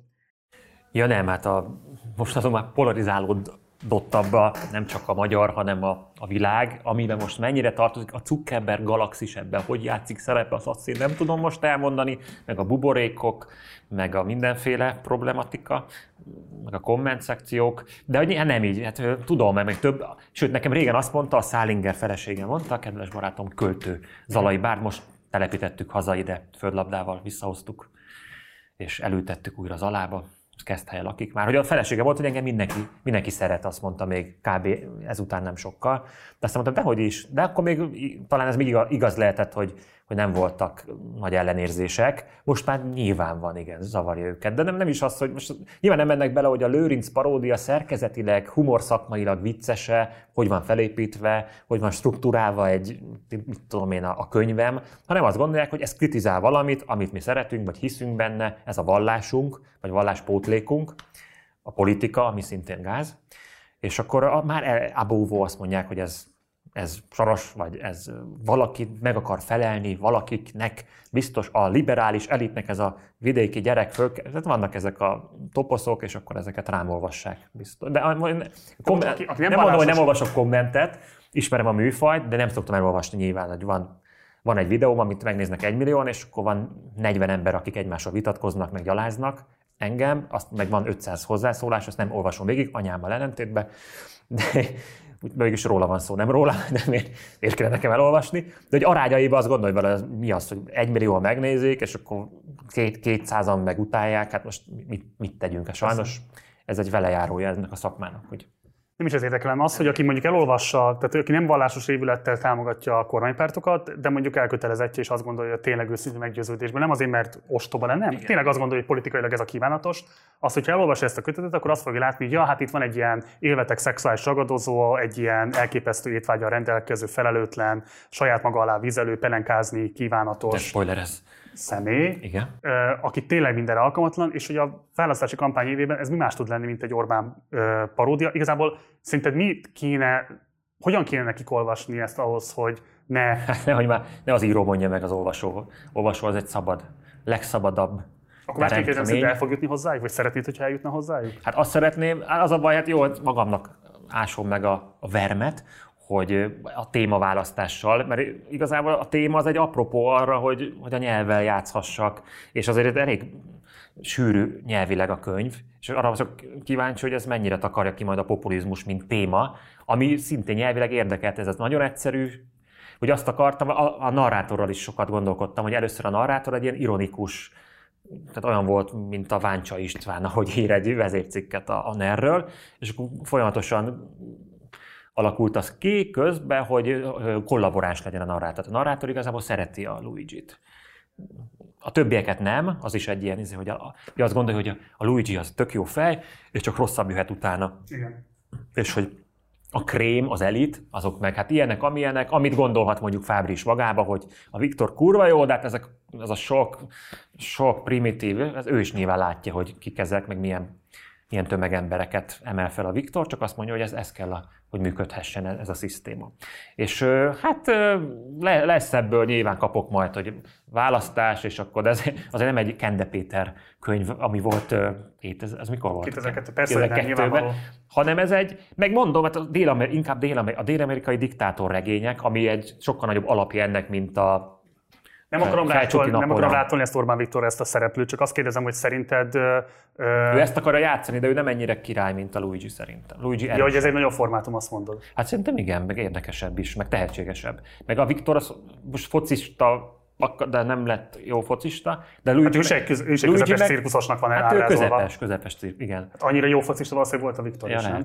Hát egy lezüllött cirkuszos. Lehetett volna, csak nem gyakorolt, nem volt szerencséje, nem találkozott jó apafigurákkal, vagy az arszpolitikája hibázik, és abból következik az, hogy hogy van ez a Barnum cirkusz, amit mindig a Márainál olvastam, hogy a, mint a Barnum cirkuszban, meg a Karintinál, és az volt Amerikában, ami arról szólt, az a politikai korrektséghez érkeztünk el, ahol betegeket, handicappeseket, vakokat, bénákat, púposokat, siketeket, hogy ezeket mutogatta a Barnum cirkusz, hogy volt egy olyan menazséria, hogy a cirkusz szünetébe ki lehetett menni, bementek egy sátorba, és ott voltak a törpék, az óriások, kicsit ez a Guinness rekordok, hogy a háromkezű ember, a sziámi ikrek, hogy ez, a, ez egy freak show volt, ez volt a Barnum, ez volt az alapja az egésznek, és mégis a tá- ez amikor így beszélnek a, a meg, megszomorítottakról, az hasonló, mint ahogy a Barnum cirkuszban megnézték a szerencsétleneket.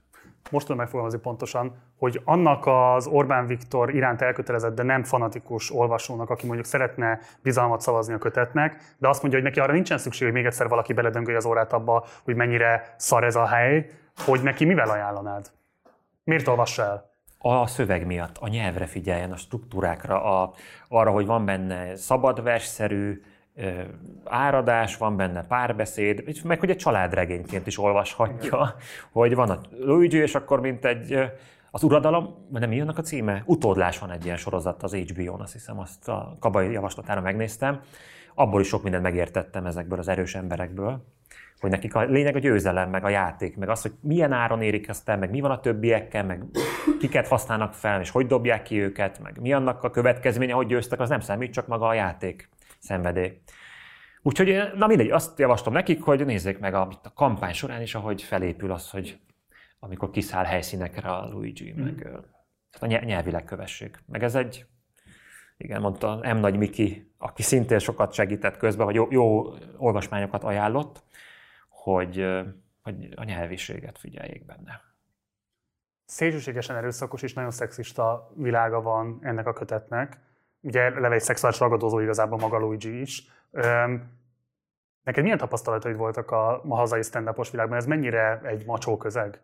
Hát ö, retorikai szinten nagyon az, mert az a vicces, meg a közönség is azt gondolja, vagy azt várja el, de szerintem nem, inkább ez tényleg szinte egy, jó persze vannak már vállások, szabdalják a, a Duma Színház családainak szövetét, de hogy nagyon, nagyon sokan korán megnősültünk, korán jöttek a gyerekek, amiből van ez a baby boom, hogy mindenki a gyerekéről beszél, valaki így, valaki úgy, és hogy meg ez kell, ez rengeteg munkával jár a stand-up, és amellett ez a rock and roll életforma mód, hát mit a módjával művelhető, szóval nem, nincs idő, vagy ha valaki komolyan veszi legalábbis a munkáját, akkor nem lehet annyira szétesni, mert menni kell, új esteket létrehozni, meg, meg ez egy meló, melós dolog. Látszik is egyébként. Ezért az, az RTL klubnak ezért jó, hogy van ez a, a műfaj, amit a Kristóf a Sóder klubbal már elég régóta csinál, hogy ebben munka van, és még a nem annyira jó stand vagy közepes stand is sokkal jobb, mint bármelyik műsor, amit láthatsz a kereskedelmi tévékben, mert munka van benne, meg látják a nézők, akkor valamennyire szelektálva van. Úgyhogy A MeToo botrány azért került el ezt a szénát, mert nem jellemzőek az ilyenfajta hatalmi visszaélések, vagy pedig azért, mert jobban összezárt a közeg? hát én nem hallottam róla, hogy neked nincsen tudomásod semmi Litkai abuzálna engem, hát nem. Tibi, figyelj, ha hagyjuk. Jó, jó, Geri. Nem, hát nem, nem, én nem tudok ilyenről. Hát azért, bocs, maga a Duma Színháznak a szétrobbanása, abban az értelemben, hogy például te is onnan jöttél, az is egy hatalmi konfliktus volt, ki mennyiben részesedik a közösből. Hát igen, meg az nem egy, nem voltam ott részvényes, vagy résztvevő, nem, a döntésekben nem vettem részt, hogy kik lépnek fel. Én egy ilyen elit kommandót csináltam volna Litkai helyett, ő meg egy nagy plázát csinált, vagy egy nagy céget, ahol ő, nem, ő se ért egyet a minden fellépő. Népkomédia. Népkomédia, vagy hogy mondják ezt a... Hát ugye mindent, mindent forgalmaz, és nem ért egyet vele feltétlenül, amit mond a fellépő, csak én ezt én nem így gondolom, hogy én ezt nem tudnék csinálni, de hát működik, meg a logisztikája felépült, amiben vérünk, verez, tékünk is benne van, és akkor természetesen örülök, hogy én is feléphetek ott is, meg a szervezésükbe Budapesten, csak hogy én máshogy építkeznék, vagy már, de nem vagyok társulatépítő, meg Duma Színház csináló, szerencsére. Ha az egyes... Meg én próbáltam, voltak ilyenek, amikor a Kristóffal ment ez, hogy, mert ott is ezért küzdöttem, a Kristóf is ten, hímes tojásként bánt velem, meg Igen? persze nagyon elismert, meg hely, helyemen kezelt, hogy mondják ezt így szerényen. Hogy szerette, hogy ott vagyok, meg jó, Kovács jól bánsz korábbi Igen, és még amikor az még, nem, még nem is volt Sóder Klub, csak az esti Sóder, és akkor is sokkal többször hívtak, mint amennyiszer végül voltam. Tehát nem az volt, hogy én hadd legyek már, hanem nem jó, most még mindig nem elég jó a szövegem, és akkor ebből lett egy, nem tudom, négyszer voltam, vagy háromszor, vagy négyszer a sóderbe, és akkor akartam önállókat csinálni, csak éreztem, hogy ezt nem tudom megvalósítani ott a kereskedelmi tévén belül így. Hogy ott vagyok, meg akkor miért csak a Bödöcs miért nem lép fel, ment ez az, hogy akkor a műsorban nyomni kell a műsort, anyag kell, időt kell csinálni, stb. stb. Ha a hazai stand az egymás közötti viszonyokban nem is voltak jellemzőek az elmondásod szerint a szexista vagy ilyen hatalmi visszaélések, Hát meg nekünk az a, vesz, a stand az a kérdés inkább, amikor én parodizálok egy szexuális ragadozót, hogy akkor az most nem PC, mert Na ezt nézzük meg, bocs, mert ez a kérdés, Ja, hogy maga viszont a szexizmus az jelen van nagyon sok pályatársadnak a munkájában, és hogy szeretném, hogyha megnéznénk most néhány ilyen ki- Másokat? kiemelt pillanatot másoktól, és szeretném, hogy elmondanád erről a véleményedet. jó, szexuális ragadozás az, amit a kolléga csinál. Okay. Észre, hogy férfi és nő között általában van egy kis rivalizálás, de ez szerintem abból adódik, hogy másmilyenek vagyunk, más dolgokat tartunk fontosnak, fiúk és lányok. Itt van a mi 14 évünk például, én azt vettem észre, hogy ő emlékszik az egyik felére, én meg a másikra, mert én emlékszem arra, hogy mi történt, ő meg arra, hogy ki milyen ruhában volt, és ezt a nők valamilyen születésüktől fogva tárolják, hogy ki milyen van. Szerintem akkor, amikor az emberiség még nem öltözködött, a nők nagyon unatkozhattak, de abban a pillanatban, amikor valaki az első levelet maga elé tette, egyből indult a fikázás, hogy nézzem, milyen levelet tesz az a kicsi. Nem kemények a nők. Az ellenőr ráment, azt mondja, hello. Hogy fognak körülni, hogy beemelted őket? Jó, hát én ezt teljesen elfelejtettem megvenni. Azt mondja az ellenőr. Jó, hát ezt most nem mondod komolyan. Hát de. Mondja az ellenőr. Az cumi. Szóval csak, tessék, hát azt mondja, nincs egy az cumi. Csak jött a lányot, azt mondja, oké. Szóval miért nem állsz meg? Hát mondom, ott van két örömmel. Azt mondja, és az téged mit zavar? Nagyon kemény. Hát mondom, engem úgy neveltek, hogy valamit mindig illik lenni. Most menjek oda, hogy hát csak nézelődöm, hogy hát jó, egyet felpróbálhatok, hát most nem kerül semmibe. Na most Ola nagyon mennek ezek nem a is ismerem. filmek, pár ismerős így ki is emelte, főként nők, hogy miért van ennyi férfi szuperhős, hol vannak a női karakterek. Szerintem ez jól ki van találva, hogy ki férfi, ki nő. Baj van, hívott Superman, ez így befut a fülkébe, török kettőt, majd megment. Superwoman ilyenkor elhangozni, hogy várj, csak átöltözöm. Kettő órával korábban kellene szólni, figyelj, indulj már el, engem félnék, tényleg előtt egy taxi. Hát, ö, Nem reprezentatív nyilván. Hát mert van a, a viccek világa is egy sztereotíp ö, álvilág, ami ne- nem létező, és kapcsolódik a gicshez, amikor le van valami szűkítve, egy egyszerű, de lehet, hogy ez nincs, lehet, hogy nincs kapcsolat, mindegy, azt próbálom összehozni most a beszélgetést, összeabroncsozzuk valahogy, hogy ez a nők, a férfiak, a filmek, ezek ellen küzdeni kell, nyilván ez hülyeség. Mert a filmek érdekes, ez mindig a szuperhősös, a film az a szuperhősös film, az, az hülyeség. Hát mennyiféle film van már, meg mennyiféle nő, mennyiféle férfi, Hát, szóval, de hogy mit kell erre reagálnom? Vagy, ja, van a könyvben, van egy humorista paródia, a Mario Comedy, a nem tudom hányadik fejezetben. Ahhoz, ahhoz, hát nem őket, de néztem kollégákat, ott azért fel lehet ismerni, hogy egy négy-öt kollégából van összegyúrva Mário, és arra jöttem rá, hogy mennyivel könnyebb szarpoénokat írni. Jó poén gondolkodni, kételkedni, kihúzni, ú, ezt túlszaladtam, és azért biztos nálam is be, becsúsznak, amik, amik szerintem nem be- imprózok valamit, és lehet, hogy az nem lesz PC, és nem is értek vele egyet, csak a felépés hevébe valamit még ró- próbálok rátenni, és ó, akkor megbánom, és akkor kihúzom persze meg.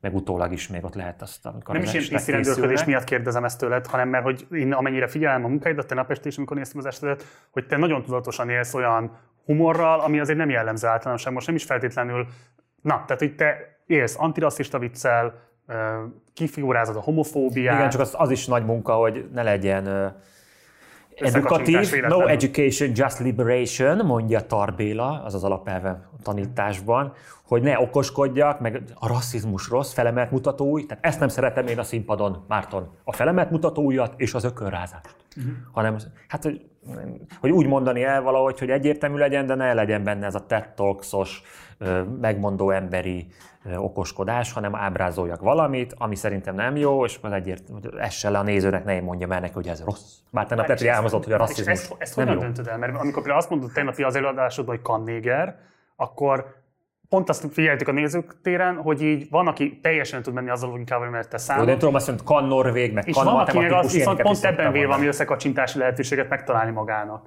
Hogy ezt hogyan lehet belülni? Hát, hogy remélem, hogy, hogy egyértelmű, hogy parodizálom az MTV-át, ahol olyan migráns propaganda, tényleg Lenny Riefenstahl és Goebbels megnyalná mind a tíz kameráját. Egymást, igen. Igen, hogy olyan, olyan képsorok mennek, meg olyan kommentárok, olyan szövegek, hogy akkor érzik, hogy én ezt parodizálom, és hogy mennyire primitív. És meg, meg, meg talán ez a kannég, ez a, az a poén az onnét jött, hogy megnéztem a Jazz Dance-t, és a Michael Jordan a kosárlabda hogy, hogy nem, mennyire tarthatatlan ez a, hogy a francia, meg hogy a néger játékos, meg puhogás, hogy ez nyilván szánalmas, ezt nem is, nem is kell elmondani, most mit elemezzünk ezen. De hogy ez beemene persze nekem.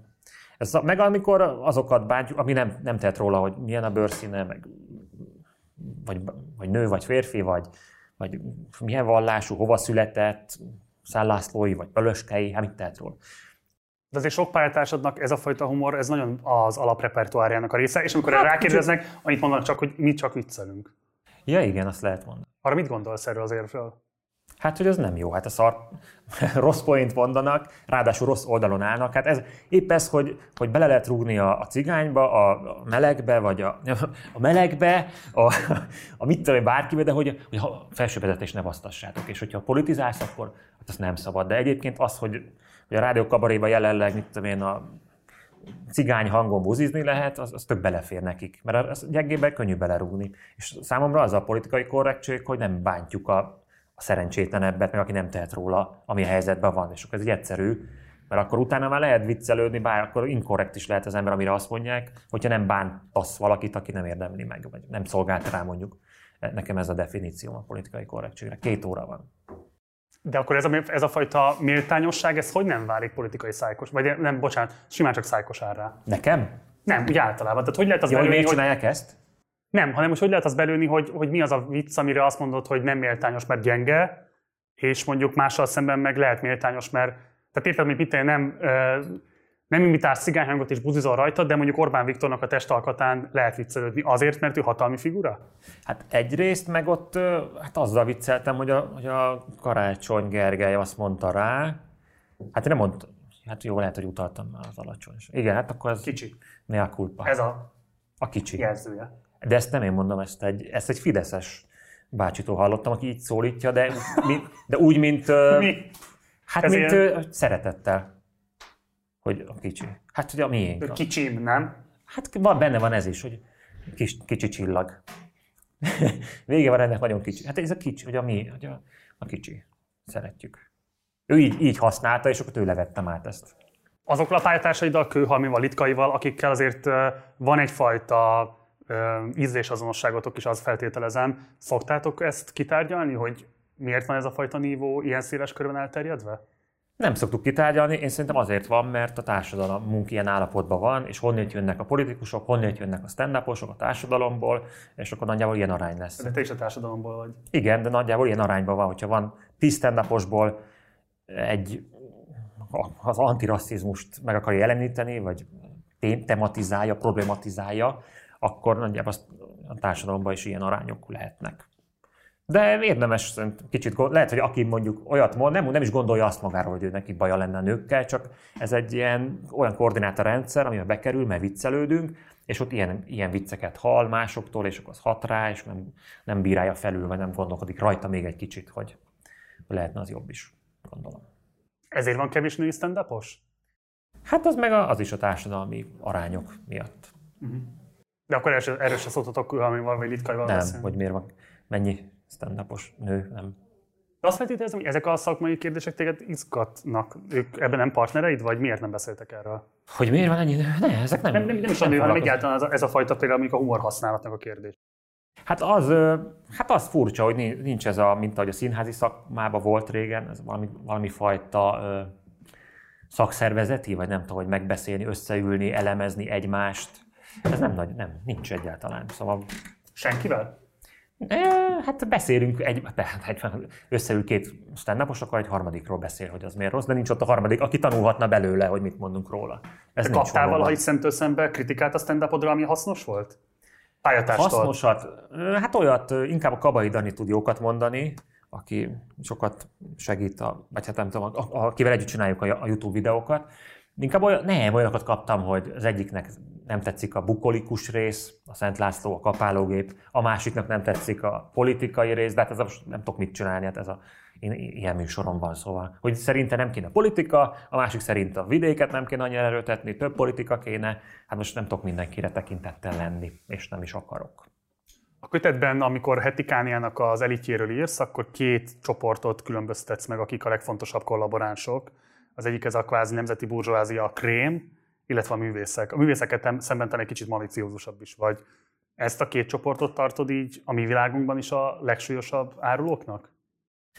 Hát, igen, olyanokat kérdez Márton maga, hát szerkesztő úr, hogy hát, Vagy rájuk vagy a legdühösebb?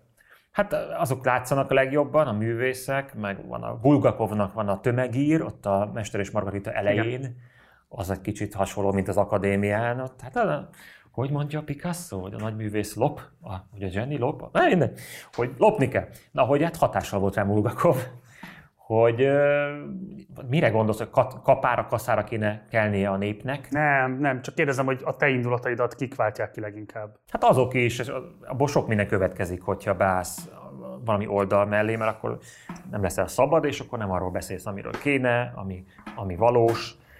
Másik meg a krémvilága, azok meg szerintem teljesen kulturálatlanok, szóval nincs ez a, a krém, a krém, az elit, azok, a gazdasági elit az teljesen külön van a kulturális elittől, és ezek csapatnak, szereznek, jól érzik magukat, utaznak, és nekik ennyi a lényeg, nagyjából nem látnak ki ebből, hogy akkor ez mitől van, meg nem elemzik azt, hogy mi az igazság, hogy az igazságos. Ők azt gondolják, hogy igen, mert ez kell, hogy a magyar burzsóázia legyen, és akkor mi, mi mert bezzeg a Strabag is ellopja, meg régen, bár most is van Strabag, majd látjátok. Most lesz is ellopja. Feltehetően mesélik. Az ellenálláson nagyon érdekes képet festesz a könyvben, mert igazából az van, hogy akik vannak is ellenállóként, azok ilyen túlfeszített intellektuális lényeglátásnak látszó, A túlhabzással. Luigi lánya, meg a Igen, meg a Vattaman, és szóval, hogy ezek... ezek Varman. Ezek, Varman, bocsánat, igen.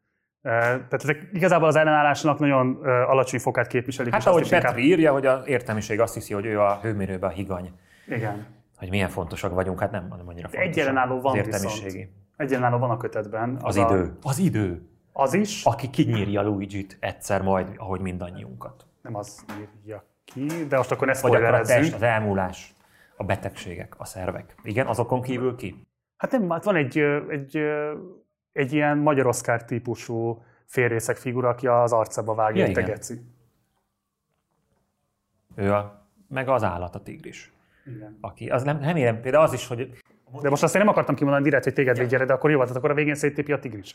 ezt Addig kell basztatja. Nem szabad spoilerezni. Hát te kezdted el, hát én direkt el akartam a- kerülni erre, beleviszel az erdébe, hát akkor kimondom. Észreveszik-e majd a motivikát a könyvben, ami nem annyira volt tudatos, de azért összeállt a végére nekem, hogy az állatok szelidítése és a nép szelidítése, meg idomítása, dresszúrája és trénírozása, és akkor ez a kettőség. A, gyere, a gyerekeire nem tud hatni, Az idegesíti, pattanál nem tudja őket beidomítani, de a népet be tudja azért, amennyire kell. Az állatokat is a cirkuszban végül is rávesszük valamire, amit nem akarnak csinálni, és nem lázad föl az elefánt, meg a tigris pedig. Miért nem lázad fel? Miért nem lázadnak fel az emberek? Csomó, mi- miért úsznak meg mindent a, a politikusok? Meg ilyesmi is benne van.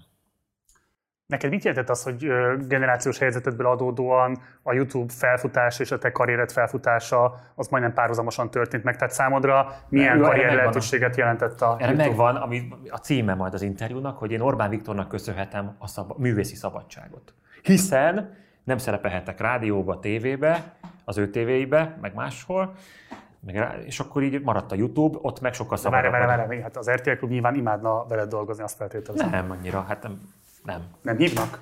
Nem hívnak meg, most mi? Hát ott van, vannak önálló estek? De miért a Kovács Kristóf például akart veled late csinálni? Akar, de én ezt nem akartam, mert ez tök más, mint a stand-up. Hát mert emberekkel beszélgessek, akikkel nem akarok. mi, mi, mit beszélgessek a izével. Mondhatnék sok példát. Nem, nem akartam ilyen. For, az a formátum, az szerintem a Fábri is szerintem sokkal jobb stand mint Late Night Shows. Az egy... Igazi Le- a ja, azt hittem, portját. Nem, a, Ja. az semmi, nem, csak a portod. Ja, lehet. Akkor Norbi, csinálsz egy fröccsöt? De most már vége felé járunk, ugye? Hány percnél vagyunk már? Elmúlt már két, Csináljuk. három órája. Igen, de ne, ne, ne, még 20 perc van, igen, igen, 20 perc van három óráig még. Csinálj már egy fröccsöt, Norbi, kerülj be a tévébe, he. Szóval, Igen. hogy szóval miért került el téged a tévé? Nem elkerült, hanem nem vállaltam. Ezt mondom, nem? hogy nem, nincsen bennem ez a keserűség, mert úgy éreztem, hogy nem tudnék olyan minőséget csinálni, ami nekem megfelel, ezért most ezeket a YouTube videókba élem ki, ezeket az igény, hogy, hogy játszunk, parodizáljunk, stb. Plusz hát a fő tevékenységem az a stand-up est. Soder Club? Onnét, onnét hasonló okokból jöttem el, mint ahogy Rabál mondja, hasonló okokból lépek ki a pártból, mint amiért beléptem. Mert hogy akkor úgy éreztem, hogy ott tudok kiteljesedni, és de hát nagyon, itt sokat köszönhetek Kristófnak is, meg hogy létrehozta ezt a műsort, az nagy fegyvertény, és hogy akkor lettünk országosan ismertek. Jó, hát ott volt az Esti Sóderes két megjelenés, a stand de hogy ez az állandó Meg hogy, hogy most ne kelljen már azon gondolkodnom, hogy előttem mondtak-e anyós viccet, vagy, vagy homofób poént, vagy nem, és akkor ezt, most akkor ez rám is, akkor miért lépek fel olyan helyen, ahol homofób poénok vannak, és akkor ezeket nem kell árgus szemekkel követnem, hogy mit mondott a kolléga, és akkor ez most az én felelősségem is, miért nem, miért nem mondom azt, hogy én akkor ilyen műsorban nem lépek fel, hanem akkor inkább kivonultam, és Hát most is megveheti az RTL Klub, csak hát haj szerint költségvetésre készülnek a felvételeim, hogy lehet, hogy nem nézne az jó ki egy RTL Klubban. Viszont a Comedy Central, ahova a Litkai vitte el az első estemet, mert azt ő építette föl a magyarországi, meg közép-kelet-európai Comedy Centrát, ő ajánlott oda be, és akkor ők vették meg az élet értelme és kertészeti tippeket, amit Pécsen rö- rögzítettünk. Mennyire vagy individualista? Az mit jelent, hogy magammal mennyit Magánszó. foglalkozok? Ja, nagyon az vagyok, persze. Hát mond, próbáltam, hogy egységesen lépjünk fel a kollégákkal, de láttam, hogy ez nincs esély, mert megalapodtunk, leültünk, hogy akkor holnap Most a a Duma színházasokról igen, beszélsz. igen, a stand Volt ez, hogy akkor holnap megmondjuk a Kristófnak. És megmondtuk, és utána mindenkit egyenként meggyőzött a Kristóf, hogy jó, de hát ezt nem lehet gyerekek, hogy ennyiszer kell fellépni a Sóder Klubba, nem lehet önálló est olyan gyakran, stb. stb. És akkor álltam, hogy hát ez egyedül kell haladnom az utamon. Tehát, hogy szétesett mindenfajta szolidaritásod belül. Igen, hogy nem, nem tartottunk össze, pedig nekik is jobb lett volna, de mindegy, ők tudják. És miért tudta őket leszerelni szerinted? Leszerelni? Aha. Ebből a közös magból. Hogy miért tudta Kristóf őket? Hát nem mondta nekik, hogy ez így, nem, mindig is így működött, hogy egyébként ezt nem is meséltem, hogy találkoztam egyszer a NER egy korifeusával, itt a Pozvai Pityunál, mert anyukámnak, amikor igazgató volt, a, Poz, a Palkovics Lacinak az anyukája volt, a, a titkárnője anyukámnak, iskolatitkár. És ők régi barátnők is voltak már előtte. Gizike nénike, úgy hívtuk az anyukáját, nagyon aranyos néni, meg, meg is van a Gizike néni, és mindig bementünk hozzá, amikor jöttünk haza pacsáról nagyanyámékról. ho- tól. És ott találkoztam a Palkovicsal, előttem állt a hentesnél, és mondtam a Pozvai Pityúnak, hogy adja neki kicsit nagyobb hurkát, akkor felveszik a gyereket a főiskolára. Ezt így beorcottad onnan? Aha, és akkor hátrafordult a Palkovics, hogy ho, hova jelentkezett a gyerek. és mondta, csak vicceltem, és mondta, de ez így működik 400 éve. De ezt hallottam már Lázártól is, hogy így működik 400 éve. Talán Ez a- volt a válasza neked? Igen, hogy Fölismert? Ja persze, tudta, ki vagyok, meg a Böller Balettet mondta, hogy, hogy mondták neki, hogy a pölöskeiekről volt szó. Hogy, szeressé, hogy azt mondta Jézus, hogy szeressétek egymást, a pölöskeieket is. És ez tetszett neki, meg hogy mondták is neki fent a, a várba, hogy ez. Úgyhogy hát ilyen, ilyen kicsi ez az ország. Áder János meg a nagy, nagyapám tesójának, a feleségének, a tesója az Ádernek az anyukája, vagy az apukája. Az apukája. Mit tudsz? Szeretik a paródiádat ott fönt? Nem tudom, fogalmam sincs. Nem, nem kaptam még. Soha semmilyen üzenet nem jutott Nem hozzá, kaptam, ért, nem kaptam még Orbán Galla Viktor- Miklós Karinti gyűrűjét. Vagy Orbán Viktor, hogy Mészáros Lőrinc néz, szeret bármilyen szempontból. Nem tudok semmit erről. Mit sejtesz?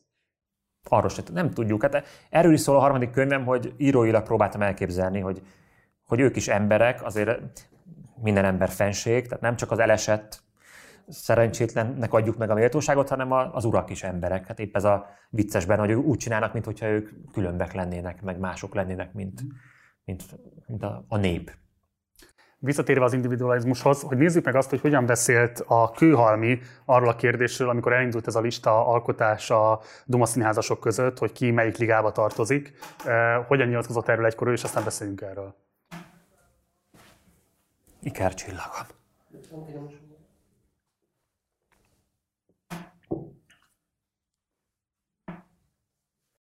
Még arra is fölkértek, hogy írjak egy listát, hogy ki szerintem Hú, ez így olyan, egy Nürnbergi per. Tudtál volna írni egy hosszabb Felkértem. Meg is. Meg is írtad? Igen.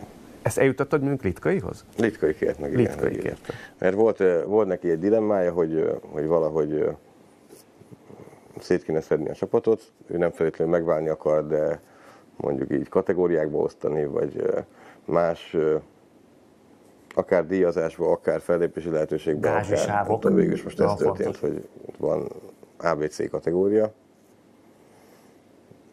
Mm. És azt mondta, hogy Az a vagyok a legradikálisabb általában. Tehát nekem az egészen nagyon régóta én az ősidőktől fogva azt mondtam, hogy nem szabad ezt ilyen méretekbe csinálni. Nem is feltétlenül Ugyanezt mondtam az előbb. fellépők száma, de a fellépések számában sem. Tehát én, én szerintem többet érne, vagy hát ez, ez már egy eldőlt vita, ami első évekkel ezelőtt volt, de én azt gondoltam, hogy egy, egy minőségibb ö, dolog lenne, ha kevesebb lenne a mennyiség, amit, amit vállalunk. Nem sikerült ezt keresztül vinned? Ja, Endre, milyen fickós. Nem, hát ez, ez egy nagy üzem lett. Ö, Ugye 20 valahány embert mozgat a cég, és így is van olyan szombat, hogy nem tud, valaki, nem tud kiajánlani embert.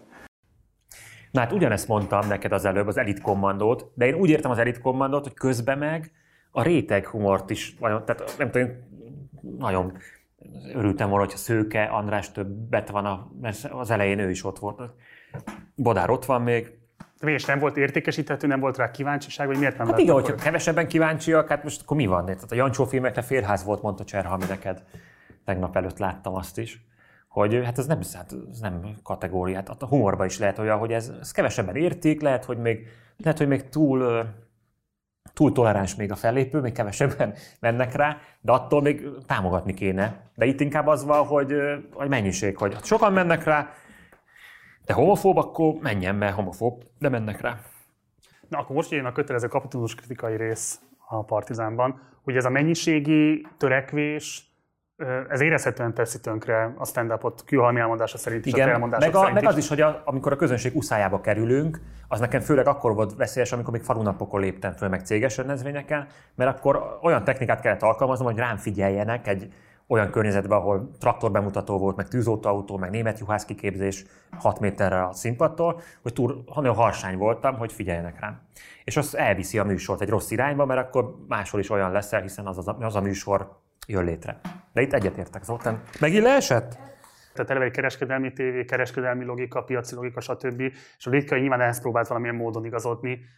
Akkor az nem volt, nem tudom, tehát mondjuk mit, Kölhalmi próbálkozott azzal, hogy hogyan lehetne ezeket a fajta ilyen nyers piaci logikákat egy kicsit, vagy ettől tehermentesíteni a stand-upot? Nem, meg a, a, az Oli se szerkesztője vagy művészeti vezetője a Duma Színháznak. Ő annyit tud tenni, amit tesz, hogy az ő műsora legyen minőségi, legyen toleráns, meg ne, ne mondjon olyanokat, ami, ami károsak a társadalomra, de hogy az nem ördögtől való azért, hogy az emberek jönnek, meg ez egy tömegműfaj, azért nem, most nem, nem kell előadni, hogy ez, az olyan kevesen értik, azért, meg ez gyorsan el is dől, hogy vicces vagy nem vicces, hogy röhögnek vagy nem röhögnek.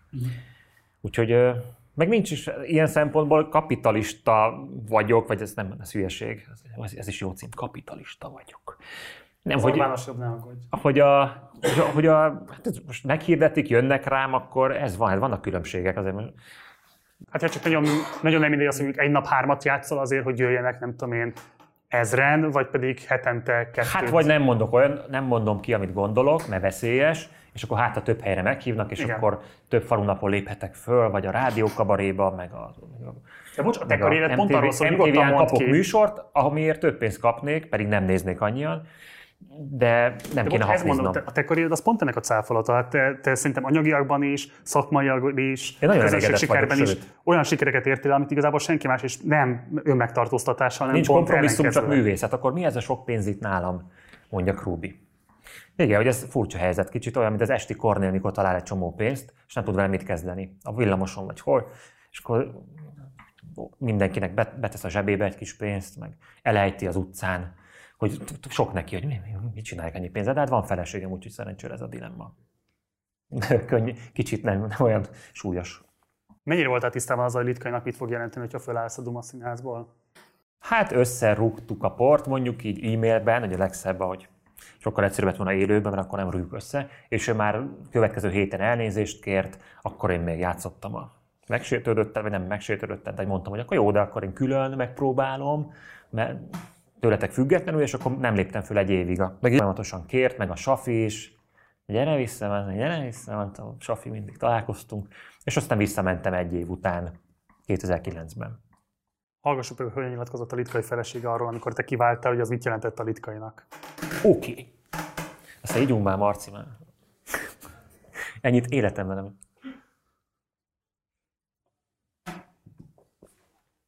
Hallgassuk meg a feleségedet, Maricát, aki erről az időszakról is beszélt. Az, hogy kivált a bödöcs, ez a Gergőt annyira megviselte, hogy abba akarta hagyni, de hogy milyen jó, hogy nem tette. Hát szerintem egy egész este és egy éjszaka volt, hogy rábeszéltem, tehát győzködtem, hogy, hogy ez egy jó dolog, nagyon sok energiánk van benne, és hogy ne tegye. Kicsit torz ez, hogy arról beszéltünk, mintha mindenki homofób lenne állandóan, ezek ilyen hibák, vagy egy-egy elejtett rossz, rossz mondatokról beszélünk, azért nem arról szól a Duma Színház, meg a fellépők, hogy állandóan homofób rossz vicceket mondanak, azért ezt tegyük hozzá. Litkaival neked ez barátság volt addig a töréspontig? Utána is az volt, meg jártunk mi sokáig ezekre az alternatív színházi, független színházi előadásokra jártunk együtt, mindig tudott szerezni jegyet, és tök jó dolgokat láttunk, könyveket ajánlottunk egymásnak, kocsmázni jártunk, de mi, hát ez a három gyerek azért ez nem csak nem azt jelenti, hogy most eltávolodtunk, hanem három gyereket nevelek tíz éve, és azért ez kevesebb idő van egyszerűen, plusz, plusz három gyerek mellett az irodalom, a fellépések, úgyhogy nagyon, nagyon megvan húzva, hogy mik- mikor mire érek rá. De hogy ő, szerintem barátság most is, csak régen találkoztunk. Még a kiválásod előtt volt egy másik ilyen törésvonal. Ugye akkor elindult egy 2010 utáni bankreklám, amiben többen szerepeltek a Duma színházasok közül, és erről szintén elég élesen nyilatkoztál, szintén Alindánál. Nézzük meg, hogy hogy beszéltél akkor erről. Az őrültek lassan betörnek az ablakon majd. Azt... Nyugodtan. Ez milyen jó, akkor legalább lenne valami botrány. És az egyik függetlenségesen ezért gondoltam egyébként erre a bizonyos egy bank reklámkampányra, amelyben sok stand szerepel, hogy te például ezt összeegyeztethetőnek tartanád egyébként? Tehát ha valaki De hát személyesen... annak tartanám, akkor elmentem volna a reklámba. mert hívtak? Persze. Én mindig nagy harcosa voltam a gázsi és a bértábla feszegetésnek, de amint megvan a gázsi, és nagyon meg vagyok elégedve, sok helyre hívnak, tehát hát lépek fel, és köszönöm a nézőknek, ezért nincs szükségem jelenleg a reklámra. Plusz, hogyha vállalnék reklámot, akkor már olyan terméket vállalnék, ami kapcsolódik hozzám, és viccesen meg tudom csinálni. Például mit vállalnál? Hát mondjuk ö, fröccsöt, vagy sört, de erről majd később biztos lesz szó. De van ezzel kapcsolatban egy morális aggályod, vagy csak egyszerűen ennyire egyszerű, hogy nem érzem, hogy közön van a termékhez? E, igen, nem érzem. Tehát Főleg mi? most a világválság után. Mert? Most mi van most a világválság? Hát hogy után? reklámozom a bankokat, mikor azért ők is benne voltak ebben. Akkor emögött mégis van egy meggyőződés. Benne voltak a világgazdasági válságban, akkor én nem adom mögéjük az arcomat. Olyan, mint egy érettségiző. Igen? Hogy miért ne? Hát pedig jó, vannak jó reklámok. Fellini vállalt tészta reklámot, de akkor ő már Fellini volt. Meg a badárik se voltak rosszak a tányér. Mi volt az antennával? Hát én nem vállalnék reklámot. Most se. Ebben nem változott az álláspontod? Nem, nem, semmiképp. Meg ezt, sőt, most már annyi felkérés van mindenféle reklám is, meg egyéb dolgok, hogy... Ilyen vállalati Semmi- rendezvény is van, gondolom, nem? Az is igen, mert az most annyira már tudják rólam, hogy nem vállalok, és akkor nem Azt keresnek annyian, azt se vállalok már. Tehát a Csányi Sándor előtt nem stand De upoltál. stand upoltam, dehogy nem. Hát. Nem a színész, a bankvezér. A bankvezér előtt persze, hát volt akkor azt a, kérek, hogy meséld el. valami agrárrendezvény volt a Meridi, ott a Dunaparton valamelyik hotelbe, és ott volt a, a Lőri, Lőrinc is ott volt, akkor lett föld szerepeltél Mészáros Lőrinc Persze, előtt? hát azt hittem fel vagy készülve, ezt már lenyilatkoztam. Volt Ez ilyen, igen. alatt, ez nem volt Ott volt a Lőrinc, és nézett nagyon bambán értetlenül, nem nevetett. A Csányi meg, a Csányi, aki újra néztem nemrég a Citizen Kane-t, az aranypolgárt is, mintha, mint Orson Welles a Csányit parodizálna. Majd nézd meg ilyen szemmel. hogy a Csányi röhögött, a, a, ő meg a, nézett, és, és azt mondtam neki, hogy, hogy jó, hát nem, de hogy mondom, nagyon szép az a stadion, csak engem többen látnak egy héten, mint amennyien oda beférnek. Akkor már ilyen nagy szám volt, pedig azóta csak növe, növekedett a nézőközönsége. Múlt héten 4000-en láttak. Összeszámoltam a műfázakat, leosztottam, mert hét fellépésem volt múlt héten. Az mondjuk, jó, az meg a pancsó 4000, 4500, akkor no, egy pancsót Szerintem 3500, nem? Ja, akkor, Meg akkor megtöltöttem a pancsót múlt héten. De nekem van több hetem, igen. Úgyhogy felléptem a Lőrinc előtt, igen. És Csányival kotterkáztál is utána, vagy volt valami Nem, beszélgetés? nem, nem találkoztunk. Nem. Hernádi Zsoltal beszélgettem egyszer, az, az meg egy MOL rendezvény volt, az olimpikonoknak tartottak egy gálát a Szépművészeti Múzeumban, és engem kért a Hernádi, mert volt egy poénom a- az ÖMV rovására a MOL mellett, és akkor ö, hát akkor vállaltam ilyeneket. Hogy, hogy, hogy Norbi, ez jobban... Tudod, hogy hangzott?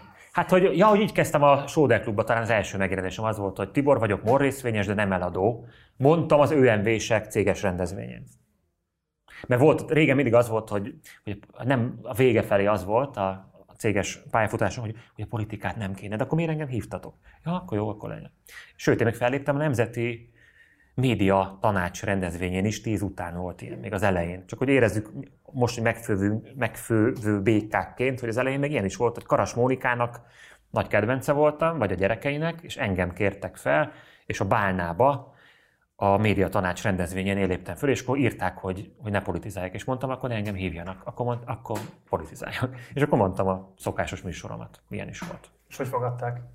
Röhögtek be, hát meg volt. Hát figyelj, de a céges rendezvények azok se voltak rosszak, csak hát voltak, beleszaladtam olyanokban, már részegek voltak, már nem tudtak figyelni, beleszóltak, meg de azt is jól kezeltem, a hackereket, csak nem, nem mindig sikerült úgy, sőt, léptem fel lakodalomba is, ilyenek is voltak, meg Akkor tényleg születésnapon. reklámozzál, mint itt mondtad? Nem reklámoz, dehogy is, hát azt meg nem is beszéltünk még az alkoholról. Hát most térünk rá. Ja? Ja, megvártam, amíg kicsit feltettek. Ne, én az alkohol ábrázolásának is nagy követője vagyok, szóval ismerem a szakirodalmat, meg a gyakorlattal is tisztában vagyok.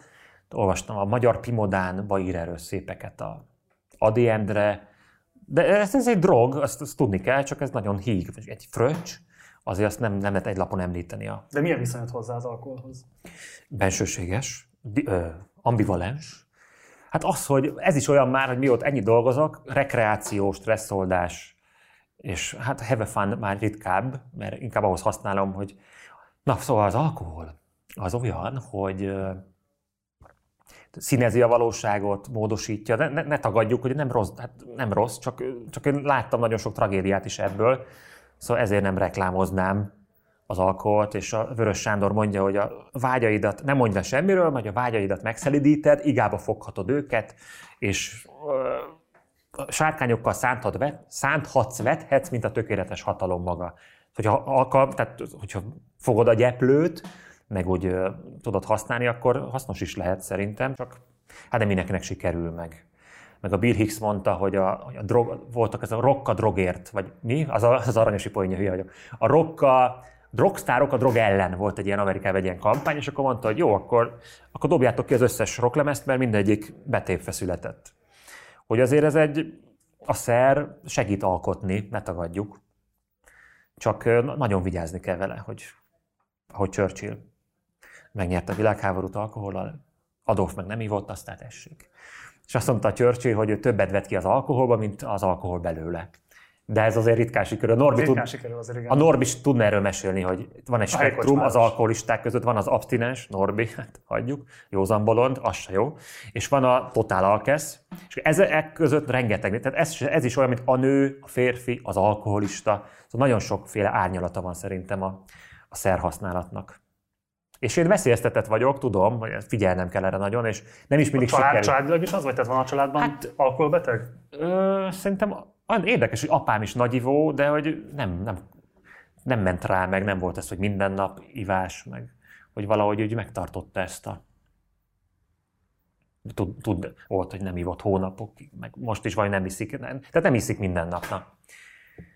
És hogy nem, volt, ebből nem volt gond. De volt táv, távolabbi családban azért volt, meg azért itt a, a kocsmába lelettem sokat, úgyhogy láttam sok alkeszt is. Igazi alkeszt, meg elvonóról kijövő, bemenő alkoholistákat. Szóval ez egy nagyon komoly probléma, és egy millió nagy ivó van, hát csak én nem no education, hogy meg hogy mondjam én, mikor itt fröccsözök, hogy ne igyatok.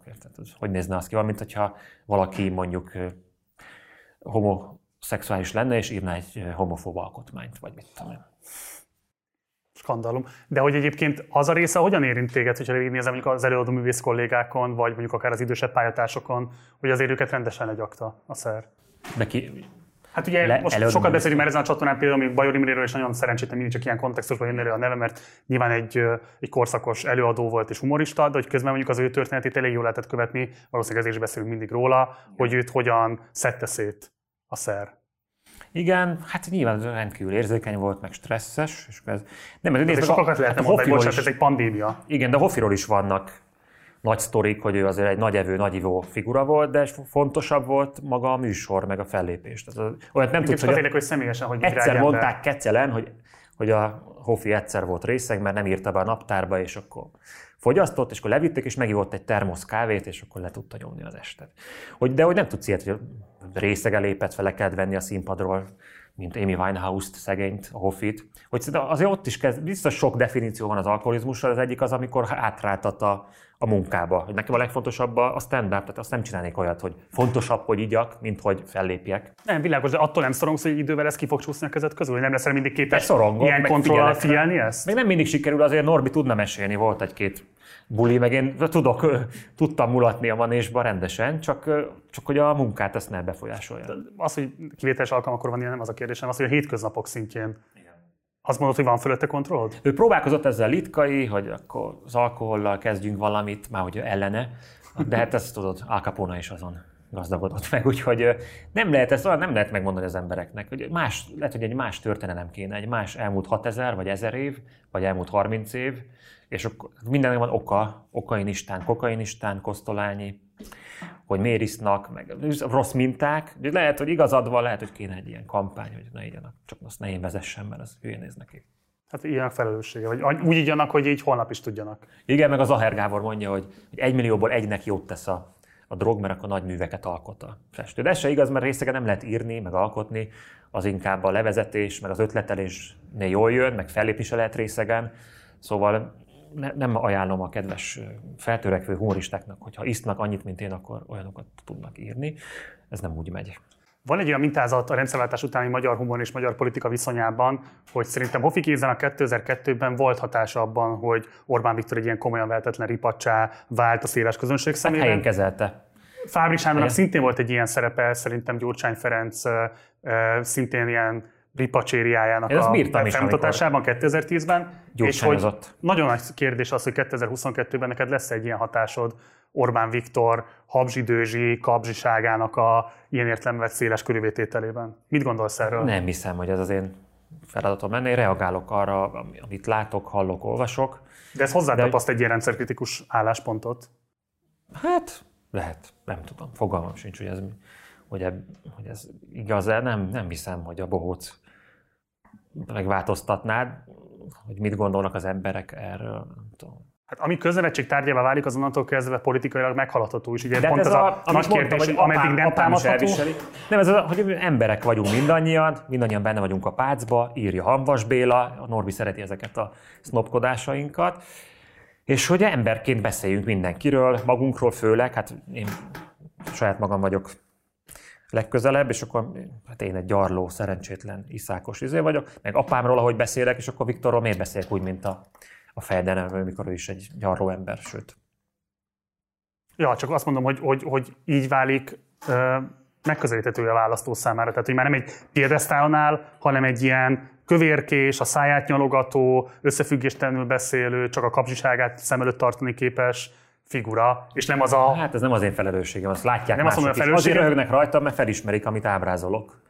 Hát de te mondod ki, és ez hatalmazza föl őket arra, hogy Kimondom, de higgyenek ők- maguknak, de és az azért, ő észlelésüknek. azért van ez a nagy robbanás, meg ráismerés, mert hogy ezt ők is látják, meg tudják. Hát ha nem lenne olyan, meg nem olyanokat mondana, amiket karikírozok, akkor nem lenne vicces, meg nem értenék, meg nem, nem működne. Azt mi alapján döntöd el, hogy mondjuk egy sketchet elviszel a YouTube-ra és csinálsz belőle egy videót, mint mondjuk a Mészáros Lőrinc nyaralási üzenetei a kisiskolásoknak és a diákmunkásoknak, vagy pedig beépíted a stand-upba? Hát az ilyen formai játék, a, a YouTube videók, hogy eszünkbe jut, hogy egy utószinkront csináljunk, akkor az volt az első talán az utószinkron, és akkor azt meg, megpróbáljuk megcsinálni. Olyan még nem volt, amit nem, egy, egy volt, ami nem került ki, egy gyurcsányosat csináltunk, azt hiszem.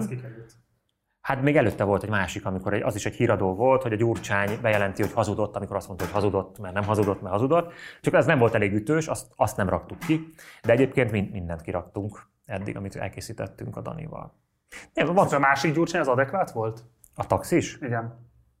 Hogy, hogy adekvát volt? Hogy mi... Hát, hogy az egy ilyen... Méltányos volt-e Nem, nem, nem, hogy, hogy ilyen diplomáciai megfontolás, hogyha Orbánról is van, meg Mészárosról is van, akkor kell egy a Gyurcsányról Nem, is. az teljesen. Sőt, most akartunk csinálni egy előválasztásos videót, ez, egy Zoom paródia. Hát azért, mert Dani Amsterdamba dolgozik, én meg a könyvemet fejeztem be, meg újraindult a turné, és nem volt rá időm. És volt egy ötletünk, hogy Zoomon egyezkednek az ellenzéki vezetők, de akkor most megtanuljam az összeset parodizálni, aztán eltűnnek két hét múlva, akkor meg ez kidobott energia, ez is volt. Most Klárát azért nem akarom begyakorolni, már még megvárom a végét az előválasztásnak. És biztos ez benne, hogyha esetleg lenne kormányváltás, hogyha az kormányváltás lenne, vagy hogy akkor, akkor majd azt is fel kell dolgozni, mert akkor már nem lehet az, hogy abba hagyom, pedig már elegem van a közéletből, de vannak terveink. De azt nem gondolod, hogy egy vezetőnek a bukás az ott kezdődik el, amikor hirtelen közövetség tárgyává képes válni? Hát lehet, hogy jobb, jobb a poén, mint a Molotov koktél. Én ezt mondom, hogy én nem csak Molotov koktélt, én poénokat gyártok, de nem azért, úgy hogy... Nézel rá, mint hogyha én meg igen.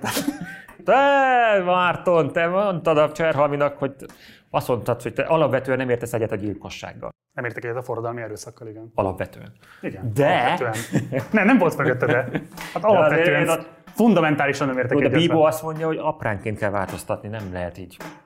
Az, abból ugyanoda jutunk, lásd, igen, szegénynek, meg a francia forradalom. Dicsőség. Mennyi ilyen sokan hívnak? Nézzük a telefonom, igen. Mindjárt befejezzük, igen, 10 perc van már csak hátra. De hogy ezt még, tehát, hogy a... De nincs ilyen célom, tehát nem, nem azért csinálom. De én nem azt mondom, hogy van ilyen célod, de ilyen hatásod mindenképpen van. Hatásra törekszem, igen, szeretném, hogy ha szeretnének, meg hogy Simán a közönség is várja, tehát Simán. várják azt, hogy te hogy fogsz ebben a, ebben a kampány időszakban beállni a választásokba, hiszen 18-ban ott volt az Orbán parodi, ott volt a választási mobilizációs videó a Comedy Centralon, tehát hogy ott elég vastagon, a magyar viszonyokhoz képest aztán meg pláne vastagon politizáltál, hogyan, milyen megfontolások vezetnek most, amikor készülsz a 22-es még, időszakra? Még nem döntöttük el, nem, nem döntöttem el, hogy mi lesz, hogy csinálunk-e valamit, vagy és ha nem csinálunk, akkor... De feltétlenül fogsz. Hát lehet, hogy most kicsit belefáradtam így a végére a könyvbe, be kellett fejezni, célegyenes volt, de nyilván nem tudok pihenni, meg nem dolgozni, meg nem kattogni valami, úgyhogy biztos valami eszem, eszembe jut majd. És akkor a Danival azt, meg nem tudom, fogalmam sincs, mi lesz. Hogy mit reagálok a következő fél évbe, vagy mit készítek el, azt nem tudom meg. Oké. Okay. A regényednek van egy szakasza, ami a kedvencem ebből a könyvből, és azt szeretném, hogyha ezt felolvasnád, és te elmondanám, hogy szerintem ez miért különösen fontos, és Én olvasom különösen fel? találó. Igen, és szeretném, hogyha te olvasnád fel a nézőinknek. Csak hogy kontextusba tegyük, a főhős Luigi, ugye ez egy napját dolgozza fel igazából a 30. évfordulót Igen, és meg. most a, az elmúlt egy évben olvastam kétszer az Ulysses-t, az új fordítást, amit hát köszönünk Gula Marian, Kis Zoltán Gábor, Kappanyos András és Szolár Dávid munkája, a Szentkuti munkájára alapozva, és az nagy hatással volt rám, az is egy nap játszódik. De sok ilyen könyv van. Iván Gyenyiszovics egy napja, az Oprisnyik egy napja, meg kivilágok. Na, igen? És van egy ünnepség, amit elun, ezért kimegy kufircolni a fiákerbe, Igen. ami ilyen hát fél sikerrel, sikertelenséggel végződik, de a lényeg az, hogy utána kiszáll a fiákerből, és hugyozni kezd a király. És az itt ember. Van, Igen. Itt van egy passzus, ez, e között, a vizelés közben, amit szeretném, hogyha most felolvasnál. Med, Febben van jelözve. Ja, ilyen hosszú. Ú, milyen jó. Ezt megkaptad, kinyomtatták neked a Helikon költségén, vagy magam? Nem, én. Ezt a... Mi? Jó. Mire gondol? Nem arra, hogy mindannyian csillagporból vagyunk, nem arra, hogy évmilliókkal ezelőtt indultak el ama csillagfények, nem ötlenek eszébe húr és hurok elméletek talányai, nem torul agyába a multiverzum fantazmagóriája, a fehér óriások meg a vörös törpék, a kozmikus háttérsugárzás szépséges zsizsegése, a szférák zenéje, kvarkok, bránok, szupernóvák, eseményhorizontok csodái. Nem izgatja magát a forgási, keringési és szökési sebességgel, nem jut most épp az eszébe, hogy bolygónk magja körül szupersűrű olvat nikkel áramlik, és az szüli a mágneses mezőt, mely óvja a sárgombócot, ahol ezrek születnek és halnak ebben a pillanatban is, meg most is, és most, meg most is. Nem ötlik eszébe, hogy szakadozik az ózon, mint viharvert cirkuszi sátor. Nem, hogyha egy aszteroida, sem az, hogy mikor majd a nap. Nem arra teremtették az ember agyát, hogy olyan planétákon merengjen, hogy 44 évig tart a nyár, nem arra, hogy elképzelje a higany és plazmaóceánokat, a nitrogén cudar gletszereit, a fagyott metántengereket, az ikercsillagok táncát, az ég mindent elnyelő gravitációs kútjait. Normális ember, akinél minden smakkol, nem ilyenekre gondol ilyenkor. Nem. Arra gondol a hettikánok, a hettikánokért világfórum főtitkára, bassza meg. Régen áthúgyoztam a sátrat, lefejeztem a rózsákat a sugarammal, most meg. Hogy, és ez az áró kérdésem hozzád, tehát egyrésztről szerintem így nagyon veszélyes, amikor az ember empatizálni kell az, kezd az agresszorával, de másrészt meg így intellektuálisan is, meg emocionálisan is valahol nagyon szükséges ahhoz, hogy így, szóval ez egy fontos képesség szerintem az ember réválás szempontjából. És hogy szerinted mi az a pont, amiben a Luigi elveszíti azt a képességét, hogy akár a szexuális örömöket képes legyen megélni, most túl azon, hogy elveszti a biológiai képességet, de hogy, de hogy egyáltalán ez a gondolatsor, amit itt leír az elbeszélő, hogy mennyi minden csoda zajlik egyszerre, ami a létezésnek a megismételhetetlen eufóriája, de hogy mégsem nincs már meg az az érzékelési képessége, hogy így lássa, hogy túl azokon a borzalmakon, amiket ő létrehozott, egyébként a világ maga az fantasztikum. És hogy szinte mi az, ami elidegenítés elszakítja az embert attól, hogy ennek a tudatában legyen. Hát valószínűleg, hogy lehet, hogy ez is egy közhely, hogy, a hatal, hogy ő van a legnagyobb fogság, vagy a legkisebb cellába a hatalmának a, a fogságában. Olyan, mint hogy ő lenne az egyetlen szabad ember egy ilyen rendszerben, de közben ő is fogoly, fogja az egésznek, önmagának a, a vágyainak, ösztönlény, és ennek a fogja a saját ösztöneinek, hatalmi mámorának, vagy hatalmi késztetésének, vagy hogy mondják ezt a szakemberek, hogy, hogy, hatal, hogy uralkodni akar, győzni, minden nap kell egy adag hatalom, egy adag győzelem, vagy hatal, hatalmi heroinista, úgy mondják ezt, ugye?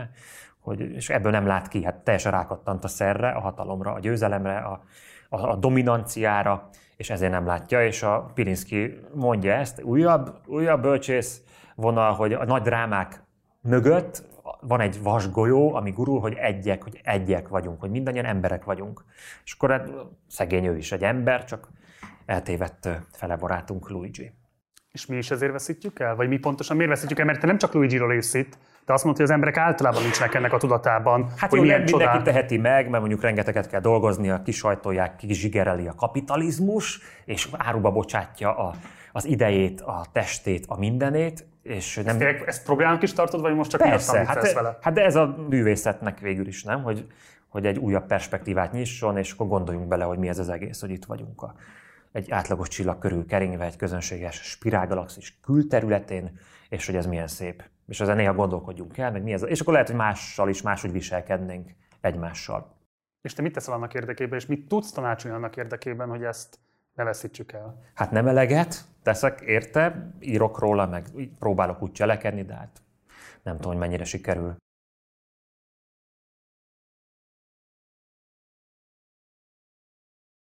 Vagy legyen, hát az alapállásomban talán benne van ez, amit elmondtam az előbb, hogy, hogy minden ember fenség. Szerinted az elmúlt 15 év, amikor berobbant a karriered, és az ország Bödöcs Tiborává váltál, ez inkább satnyitotta, vagy gazdagította ezt a képességedet? Hát meg volt a veszély, hogy sarkítja, mert hogy kiragad az életből, és akkor elefántcsontorony híresség, celeb, celebség zárkájába kerülök, de így, hogy le tudok jönni a kocsmába, bár Norbi visszavonul és átadja másnak a kocsmát, de azért remélem fogunk találkozni. Szóval megvannak azok a szigeteim, a családom, a kocsma, a barátaim, meg az irodalom, ahol, ahol igazi tehát, hogy részt tudok venni az életben normálisan, és bár lehet, hogy nem ez volt a kérdésed, csak ez nekem fontos, hogy a barátaimban, mint Sámsonnak a hajába van az erőm, hogy sokféle emberrel van kapcsolatom, barát, tehát, hogy igen. De nem tudom, mi volt a kérdés. Mi, mi volt, hogy Hogy mit teszel azért, hogy ne veszítsd ezt a Ja, képességet? hát ezt, hogy, hogy próbálom minimalizálni a rossz, ami, amivel jár ez a, a foglalkozás, amit űzök, és közben meg részt venni az életbe, és normálisan viselkedni. Főleg hát a gyerekekkel kell elsősorban helytállnom ott. Csak abszolút záró kérdés, azt mondtad, hogy Orbán Viktornak köszönheted a karriered. Nem ezt mondtam, a művészi szabadságomat a rendszerváltás után értem el, hiszen a YouTube, nem, akkor inkább a Szilíciumvölgynek köszönhetem YouTube. Hát ahol... azzal köszönhető azt mondtad, hogy nincsen tévé, nincsen rádió, és hogy nem játszák a műsoraidat. Jó. Ö, mivel ajánlanád neki, hogyha mondjuk nézi ezt a műsort, hogy olvass el a kötetedet? hogy gondolkodjon el arról, hogy a bránok, meg a vörös törpék, és a, nem, nem törpék, nem úgy, hanem hogy a, a fekete lyukak, a szférák zenéje, és a, hogy ez mennyire csodálatos, hogy itt vagyunk ezen a bolygón, és próbáljunk meg segíteni a másiknak, és akkor a szociáldarvinizmus legyen, hanem Jézus Krisztus legyen a vonalvezetőnk. De szeretnéd, ha elolvasná? Én, hát mit? Hát olvassad. Baja, elolvas- hogy baja nem lesz belőle, hogy egy rokonom mondta egy csávónak, hogy olvasd el a Tibike könyvét, bajod nem lesz belőle. Ha elolvasná, és utána azt mondaná, hogy Tibor, jöjjön már fel a karmelitába, akarok önnel beszélgetni erről. Hát jöjjön le Szent Lászlóra. Fogadnád? Hiszen te is lejöttél. Fogadnád? Igen, hiszen... Itt ebben a kocsmában? Igen, és akkor egy négy órát beszélgetnénk. És meg is kínálnád. Megkínálnám, persze. Jó. Köszönjük, minket is megkínáltál az időddel. Én köszönöm, köszönjük a hogy eljöttetek. Köszönjük szépen, hogy eljöttem. Ne felejtsetek el semmit. Támogatni a Patreon oldalunkon itt lent, és kommentelni is lehet, amit Marci fog elolvasni, és anyám, és ők ketten majd elmondják, hogy miről volt szó. Iratkozzatok fel a csatornára, ha még nem tettétek volna, azonnal kezdünk, de nem, hiszen most fejeztük be. Márton, Én is köszönöm, Tibor. Szevasz. Most már jöhet a fröccs. Thank you.